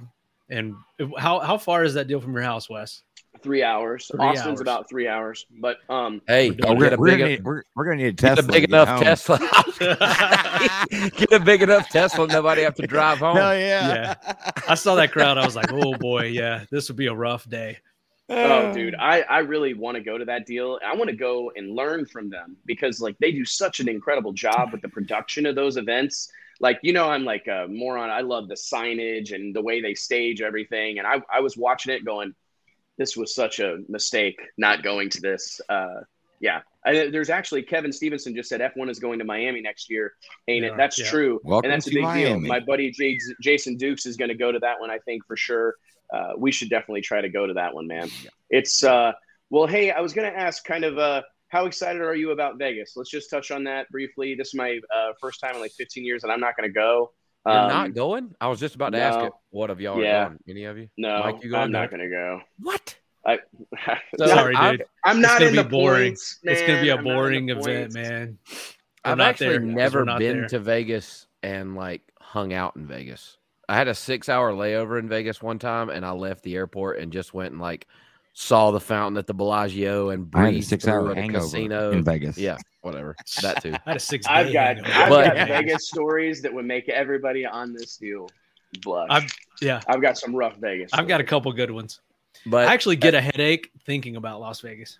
Yeah. I'm excited. I've never raced there either. Um, I've never been to that racetrack, so Oh. I'm excited. I'm excited to go race there and and try and uh, seal up another Wally before the end of the year. Um, and then we're gonna spend a few days after the race and go see Vegas, not in its entirety, but as much as we can. Go to a show, uh, spend Tuesday at SEMA and and do the do the all the things. You, deal, you need to You gotta go do um, go to see Absinthe in Vegas. Um, it really is awesome. And, Or, they, uh, they, show they had to drag What's me the there What's the see it. space one, Wes? That one's Um, compared to the other one. why Alicia's probably watching. Um, That seriously, that deal's pretty funny too. listen, I'll text it to you, Lyle. Seriously, it's the best show in Vegas. Your mom and dad, like, uh, they'll love it. Mel will love it. Um, it's a little rough around the edges. Like, brace yourself. But it is the best show. I've seen every show in Vegas, probably like most of them, and uh, it's literally hands down the best show in Las Vegas. It's called is. Absinthe. Super cool. It's right outside of Caesar's Palace. They've got like a cool permanent tent out front. Uh, it's an incredible show. I'll text it to you so you don't screw it up. You know, but uh, multi-million dollar road course track being built in Missouri. Heard anything about that? I haven't. Yeah, you Um, have. but I, I will sent tell you you- pictures of it. I sent you pictures of it. Oh, you did? Yeah, down by Like Springfield. today? No, like six months ago. Oh, sorry. Um, Yeah. well, I guess I'm that pretty got away from disappointed me. none of y'all are coming to Vegas. I figured all four, all of all four. All We usually of you. do. Don't we usually don't rub do. it in, man. Yeah, Oh, don't I'm rub going it to. in. Yeah, it's uh nah, it's tough, man. It's tough. It's tough. We got so much stuff going on. It's like uh oh, I had a great thing that I was gonna say, but I'll save it for the show. Maybe we'll have to bring you on during uh during after hours on Wednesday, Lau, because I have a great a great comment, but we'll go into hour three pretty strong here. So um, thank you guys all so much. Uh, Aaron Carr, this ride along show is great. Thank you very much. We appreciate it. It's fun to watch this show uh, anytime, but it's way more fun to watch it with you guys. Seriously, it's an incredible thing. We, we truly appreciate each and every one of you that tune in. Everybody that drops a comment. It's a it's a it's really really really cool to have such incredible like real deal conversations about the sport we all know and love right here on the World Wide Web, and we couldn't do it without all you guys. Um, When we run out of smart shit to say, you guys fill in for us. Yeah, So thank God. we yeah, appreciate Clifford that. heard, um, hello guys, how you doing? I'm from Brazil. I mean, think about that. Thank you, Motorhouse 77, for uh, checking this out. Uh, I did see one question, but it went away. What are you guys going to do? Oh, there it is. What are y'all going to do after NPK? I actually have a couple of ideas. I don't. I didn't want to tell JT and, and Mike because they'll start to lose their mind if I've got more ideas that I wanted to roll out. But uh, I do think at least one time, maybe for the NHRA World Finals, I'm thinking like a Sunday afternoon live ride along from Pomona. I think we've got to watch it unfold Sunday afternoon on NHRA.tv as a group. I think it would be a tragedy not to do that. And uh, when No Prep Kings ends, I'm anticipating doing something similar to Street for this uh, to this for Street Outlaws. And I would really like to do a handful of races next year where we do like a live reaction to, I don't know, first round of qualifying at Lights Out in RVW. Like select some certain events where we can kind of make it concise. Um, so it's not, you know, because we can't, it would be wild to kind of sit somewhere just for like 10 hours. Um, but I think if we You could pick like and choose for one round of qualifying at no yeah, three days, you know, something like that. But seriously, thank you guys. JT, Mike, Lyle, thank you. I know you guys got all sorts of stuff to do, but thanks for doing this. I'll see you all soon, okay? Thanks, guys. Later, See y'all. ya. Appreciate it. I just, yeah. how long?